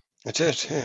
I'm a subscriber of Brown Table. I like his stuff. What do you think of this nanotech suit thing? Does it bother you in any way? Do you think we are losing something when they can just change instantly? And we're picking on Ant Man to discuss this because it's the latest Marvel film. Brown Table actually says that Guardians of the Galaxy is the first appearance of it with Peter Quill's mask. It's fine, it's weird space tech. It makes sense there. And it's only a mask, it's not a full costume. But in this, the first thing that happens is Hope presses into her chest and her suit appears. And Scott does that later on. What do you think of nanotech suits as a thing that is just everywhere now? I do understand it. It doesn't bother me like it does other people because I think we've moved on. I think that in the early stages of the superhero career, the superhero films, I wanted it to be a thing because I wanted it to be a challenge. I wanted it to be a problem that people had to deal with. My identity is something that needs to be concealed because I'll get into trouble. I'll have extra problems. My family and friends will have problems. They'll become threatened if I don't conceal my identity. But we've moved through civil war, which is the time that we were, in theory, slightly asked to consider the regulation of superheroes, to consider whether people should be identifiable or not. We didn't get an exploration of that. I totally admit that. It was something that was briefly brought up, hinted at what was in the comics, and then not really dealt with. But we've sort of moved through that plot line and we've moved on to stakes that are much higher up. And we've also been through the massive trauma of half the world vanishing. And I do think that in some cases where people have a life, I can understand that there's been a lot of coming together and people wouldn't necessarily attack superheroes. They don't need to hide. We don't have the X Men hiding because of this bigotry against them. We don't have any of those problems. So I think we've moved beyond the point where superheroes need to hide their identity when it comes to the ones that have saved the world. I would still like to see it for those heroes that are fighting at the street level, like the daredevil that we're potentially going to get back because he will not be faced by the world supporting him. He does need to hide his identity because your average gang member or your average displaced person who no longer has a home because they've been kicked out onto the street and they're becoming more desperate, they would still take advantage. They would still challenge him. So generally, for your world saving superheroes, I think they've moved beyond it. I do hope it stays a thing where they have to hide their identity, though, at street level, your daredevils and such. So Hope having it is not a problem for me at all. She's moved on. She has access to the tech. The people that have met Iron Man so your Spider-Man has access to the tech because they just do it. They've moved beyond it. But there must be more street level people coming back. And I do hope that those people have an actual hood or something and a coat they have to put in a bag somewhere. That'd be cool if those street level superheroes still needed to obey that rule. It's not so much about the hiding the identity thing. I think that depends on the character anyway. Hmm. I do think you are taking something away from heroes when they can just snap their fingers and the suit appears because there used to be a lot about the change. How do they do the change? Superman runs to a phone booth and whatever else. Batman goes home, I guess, and gets changed in the Batcave. I fully expect at some point we'll have Batman with a nanotech suit. He presses the button and then it appears on him, and then that limitation is gone, and he can just immediately become Bruce Wayne by willing it to go away in some way. The Brown Table video made some interesting points. It talked about Iron Man having the nanotech suit introduced in Infinity War. Obviously, I'm okay with that because he is constantly upgrading. Every time you see him, he has a new suit because that's just the way he is. He's refining his idea, he's perfecting his idea. And even then, like I said, with the limitations thing, he's fighting Thanos towards the end of Infinity War, and Thanos is just chipping away at his suit. So by the end of it, he cannot form a full suit anymore yeah. because so much of it is gone. That's a good example of a problem that's associated with that tech that you probably are never really going to see again. You see a bit of it in Spider Man No Way Home when he's fighting Doc Ock and he rips the chest plate off, and then the suit moves from his face to the chest again to make another chest plate so he doesn't get stabbed. Stuff like that, that can be quite an interesting use of it. But I think I'll always miss the fact that Spider Man has to sneak into an alley and get changed quickly before someone sees him. That kind of stuff. Well, that's street level. To me, it is all about the concealing their identity is the most important point. That's why I brought that up because the Brown Table video made the point that he thought the transformation sequence was important. He said something along the lines of, No, I want to see them changing like they're a magical girl and go through a whole 10 minute sequence. he wanted Wonder Woman to spin around and there be a flash of light. He wanted that big thing. And I thought, okay, you want that, but I don't honestly believe that the character suffers from not having that. I don't need to see that to appreciate who the character is. I do like the idea of physical limitations that Spider Man has to go into an alleyway to change, but that's because he's hiding his identity. It's not because of anything to do with the suit. I do actually completely agree with you. I like to see the limitations of the character, like the suit being knocked off them. And they're human inside, they're not actually innately powerful. So the Hulk doesn't need to have the suit. That to me is interesting, but I don't need to see a really long and complicated transformation sequence for Iron Man. I like the fact that he originally had to put it on, then he got a briefcase. So, first of all, he could only change in the landing of Stark Towers. Then he got a briefcase. Then he got something better. And seeing that development was fine. That's where I wanted to see the character. I don't need to see him having a transformation sequence. I don't need to see Captain America having a transformation sequence. To me, that's irrelevant. It's more important that the person's weaknesses and strengths are well defined. So, as you say, Thanos can knock away your armor, he can take your shield, he can take Mjolnir off you. That's, totally different. For me, it is all about keeping their identity secret. That's why you have to go into the alleyway. So I didn't agree with the Brown Table guy on it, but I understood that it was a personal thing that he liked to see the transformation sequence. I totally get that. I don't need it. I just need the identity thing to be considered. And the point you made about in Civil War when T'Challa takes his helmet off, it's a more dramatic reveal than if the mask just fades away and there's his face. And that's what every character seems to have now the whole I'm going to have a chat with someone, so the mask just immediately disappears so that they can have that conversation. You even see it during the action sequences where Cassie's fighting MODOK, for example, and when she's talking to him, she takes her mask off. It just melts away for a few seconds. And then it looks like he's about to shoot her again. She puts it back on. Why are you taking it off in the first place? Because Kathryn Newton needs to have her face on screen is the answer. Well, that's just cinema all over. Why did Hugo Weaving not get to wear a helmet in one of the biggest battle scenes in Lord of the Rings? he was being charged out by a bajillion orcs. That guy needs a helmet but we needed to see his face. This is why we were all so pleased when we watched The Mandalorian, and he does not take that helmet off. And the actor was approached about that before he played it and said, Look, this is going to be a thing. You're not going to get to take the helmet off except at the point where it becomes an actual meaningful plot point. And the actor agreed to it and said, Yeah, I'm all right with that. That's absolutely fine. Or Karl Urban in Dread was another one. I must have seen that, but I can't remember. Does he keep it on then all the time as well? He never takes it off. No, there is a scene where he's getting dressed at the beginning and his face is in shadow. Right. He puts on the helmet and it never comes off after that point. Awesome. So when they do that, it's really meaningful. But your average producer says, no, we need to see their face. It's probably in the contract or this or the other. But no, we don't believe the audience is clever enough to realize that it's the character by her voice. So no, you have to take it off. It became an eye rolling joke in the Tobey Maguire era Spider Man movies. Every third act battle, his mask gets torn. So you can see all or most of his face. Yeah. Nonsense. Yeah, that's the problem when you have a fully masked character and you have a famous actor playing them. That's why they came up with the HUD view for Iron Man, because then you can just keep cutting to Stark talking inside the helmet. You know, I didn't even think of it that way. I'd have to go back and watch it now because I don't remember that being something that bothered me. Maybe it would. I'll have to go back and watch it with that in mind. I can honestly say at the time I didn't notice that problem. I actually think it was a solution to that problem. It was a way of Yeah. showing his face without him taking his helmet off because, like you say in those early Iron Man films, he couldn't until he got home. He could maybe open the faceplate or rip it off or whatever.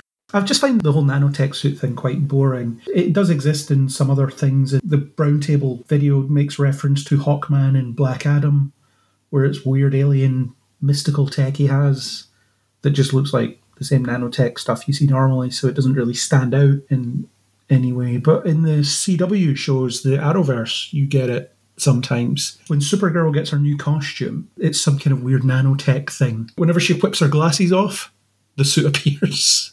It's ridiculous. And to a lesser extent, in The Flash, the TV show. Back when you were still watching it, he would do this thing where he would, well, he unmasked in front of everybody. His identity was only a secret for the first five minutes of when he meets someone. But you, you would always have this bit where he's about to take the mask off, camera cuts away, cuts back, the mask is off, or the cowl is off. But that's because the full suit, he was kind of built into it. So you couldn't just take it on and off. So it was cutting away so that we can film it later where he's wearing the cowl isn't on suit. And in the Flash, you have the costume inside the ring, which you see in the trailer for the new film as well. He shoots the costume out of the ring, runs into it. That's a really cool suit up sequence.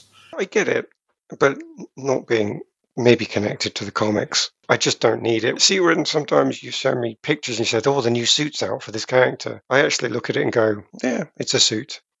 it just doesn't mean anything to me, but as I say, maybe because it didn't come up through the comics. So I, I do understand the points he made. But I, I have to confess, they just really didn't mean anything to me unless it was to do with protecting your identity. That's the only one that was meaningful. I would actually hate to see all my superheroes getting a magical girl transformation sequence. I'll also say that. That would be too far. The new suit thing, that's a separate issue. They want to sell toys for the new film, so they have to wear different costumes, but there was nothing wrong with their previous costume. Again, for certain characters, that works fine. Iron Man, constantly upgrading, so he's always going to have new suits. Even with the other Avengers, Stark's bored and makes them new stuff every now and again that he makes them wear. Captain America, many, many decades between his two suits being created and the fashions changing. That stuff makes sense to me. And they made a plot point out of him going back to his old one. Well, that sort of stuff that's actually in the plot or in the character. Yeah. Now I like to see it. Beyond that, not really going to notice, I'm afraid. His Avengers suit is very like his comic one and it looks kind of crappy. But the whole idea is that Coulson helped design it. So it's kind of a fanboy interpretation of a Captain America costume. And then they get better as they go on. But the World War II suit's probably still my favourite. The one that he wears at the end of Winter Soldier as well. It looks like a good cross between being functional and his comic book suit. Sure. Plus, Captain America doesn't strike me as the kind of guy that would really care to upgrade his costume all the time. I feel like he'd just find one he likes and stick with it Yeah. because he's just a simple guy. Spider Man's another problem because he keeps getting new suits every film in the MCU because of, again, merchandising. But there's really nothing wrong with the first one he had. That's a separate issue. But I understand why that happens. And it's just kind of aggravating. Just to sell toys, which is one of the primary reasons these things exist in the first place. No. So I think that's us. I think we've covered most of it. Do you have anything you wanted to say about Ant Man and the Wasp Quantumania but didn't get the chance to? I think I've covered my big points actually. So yeah, that's good. Comprehensive. Yeah. Well, why don't you give us your final thoughts on this? I am happy to have turned the corner. I hope one film doesn't prove anything, but I don't believe that this opening to phase five compromised the characters in the same way that I saw in phase four. I was so angry at the end of Multiverse of Madness. I was so disappointed at the end of Black Widow, and I might be disappointed next time I watch Loki. It just felt like such a betrayal sometimes, did phase four, and it had other problems as well that we could go into. I actually listed them here in my notes, but I'm not going to bore anybody with them. It's not worth it. But if I just summarize by saying phase four was that a disappointment and a hurtful betrayal of some of the characters.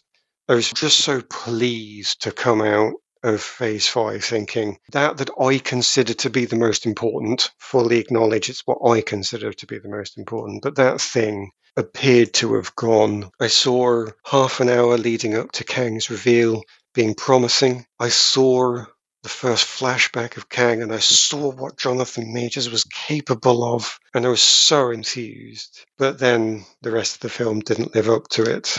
My biggest problem with Quantumania though is only that it was just too many films strung together and ended up being none of them and therefore a bit boring. It didn't live up to its promise, but that is not anywhere near as bad as some of the travesties that were in phase four for me. And it ended on such a promising note that I'm going to try and take forwards, which is the idea of somehow Scott is no longer in the same universe that he thinks he's in. Somehow something has changed. I don't know if it's a changed timeline. I don't know if it's a different universe. I don't know if it's a fabrication created by Kang. But it just felt to me that in that final moment, some writer managed to offer me something intelligent, didn't need to explain it, didn't need to have a character go through exposition, just left me a hint of what could be fundamental to phase five. That's what I want to remember. I want to remember those two positive things. So yeah, I didn't love the film. It unfortunately was a bit boring in some of those places and didn't use its characters well enough. But it offered this great promise and it didn't give me a betrayal. So, what can I tell you? Somewhere in the middle, a confusing mixed film of emotions. Okay. My final thought is I didn't like this much. Beyond the first half hour or so, I just wasn't a fan of it. Like I said earlier, or maybe didn't say earlier, I don't know. It was a while ago. I wasn't initially sure why it annoyed me as much as it did. And I do think it's a cumulative effect of just a run of mediocrity from Marvel. People criticise Phase 4 because it wasn't obviously building to anything. And it wasn't building to anything in the sense of at the end of this, we're going to team up and fight this thing. But I do think it was seeding other things. But lately, I've just been feeling that Marvel doesn't have any direction. And I think this is just a, another example of that, or a very strong example of the lack of direction. It just feels like every film is doing something that doesn't really rely on the other films in any meaningful way. It's lost that connectedness, or it's lost that necessary connectedness. Well, I mean, it was never necessary, but for me, it felt necessary, and it's starting to not feel necessary. Come out of these things and even when I enjoy them, I just have no real desire to see them again. But in the first couple of phases, phase one, two, and three, I really wanted to see everything a second time, at least. And I've lost count of how many times I've watched The Avengers, and I would go watch it right now because of how great it is. And I've lost count of the amount of times I've seen Winter Soldier for the same reason, etc., etc. There's been nothing recently that Marvel have done that I've immediately needed to go rewatch. I always watch them twice before I do a podcast because that's just the way I do it. And I feel like as a host, I need to have a more broad view of it that I can't get just from a single viewing. So that's the suffer for your art perspective. I guess I had to watch this again, even though I didn't really want to. Yeah, I wasn't a fan of it. We've discussed three films it could have been. It ends up being a mix of them, but also none of them. Just not super keen on it. Will I watch it again after this? Probably not. Maybe at some point. At some point, I'll do a massive MCU rewatch, and this will come along, I guess. So yeah, I'm not hugely enthusiastic about Phase 5 after this, but we'll see how it goes. We've got Guardians in a couple of months, but will Guardians really be connected to the rest of Phase 5? I think it's going to be a standalone, one shot adventure that may either be good or bad. And I think The Marvels was delayed because of the early buzz on the quality of this film or people's reaction to the quality of this film. Although I did read, in terms of the ending, apparently an ending that was tested with audience was that Kang escapes and Scott and Hope get stuck in the quantum realm, but that got changed which explains why it's just so wishy washy in the actual film itself. It's the, oh, well, I guess we're stuck here. And then Cassie presses a few buttons and the portal opens again. I guess I forgot to mention that earlier, but I did read that somewhere. So, yeah, we can probably attribute some of the flaws to the fact that they're just changing it while they're making it, which is never a good look.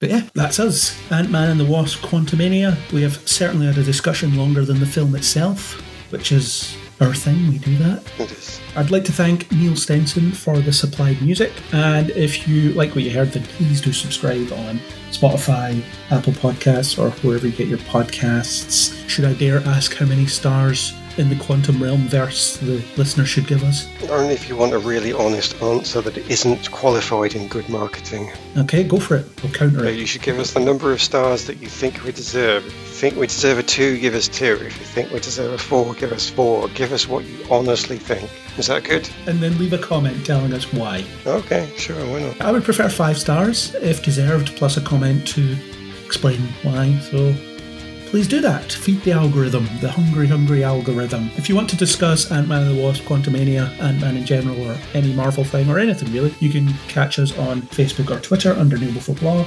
Or leave us a comment on kneelbeforeblog.co.uk. And as always, we hope you'll join us next time on Kneel Before Pod.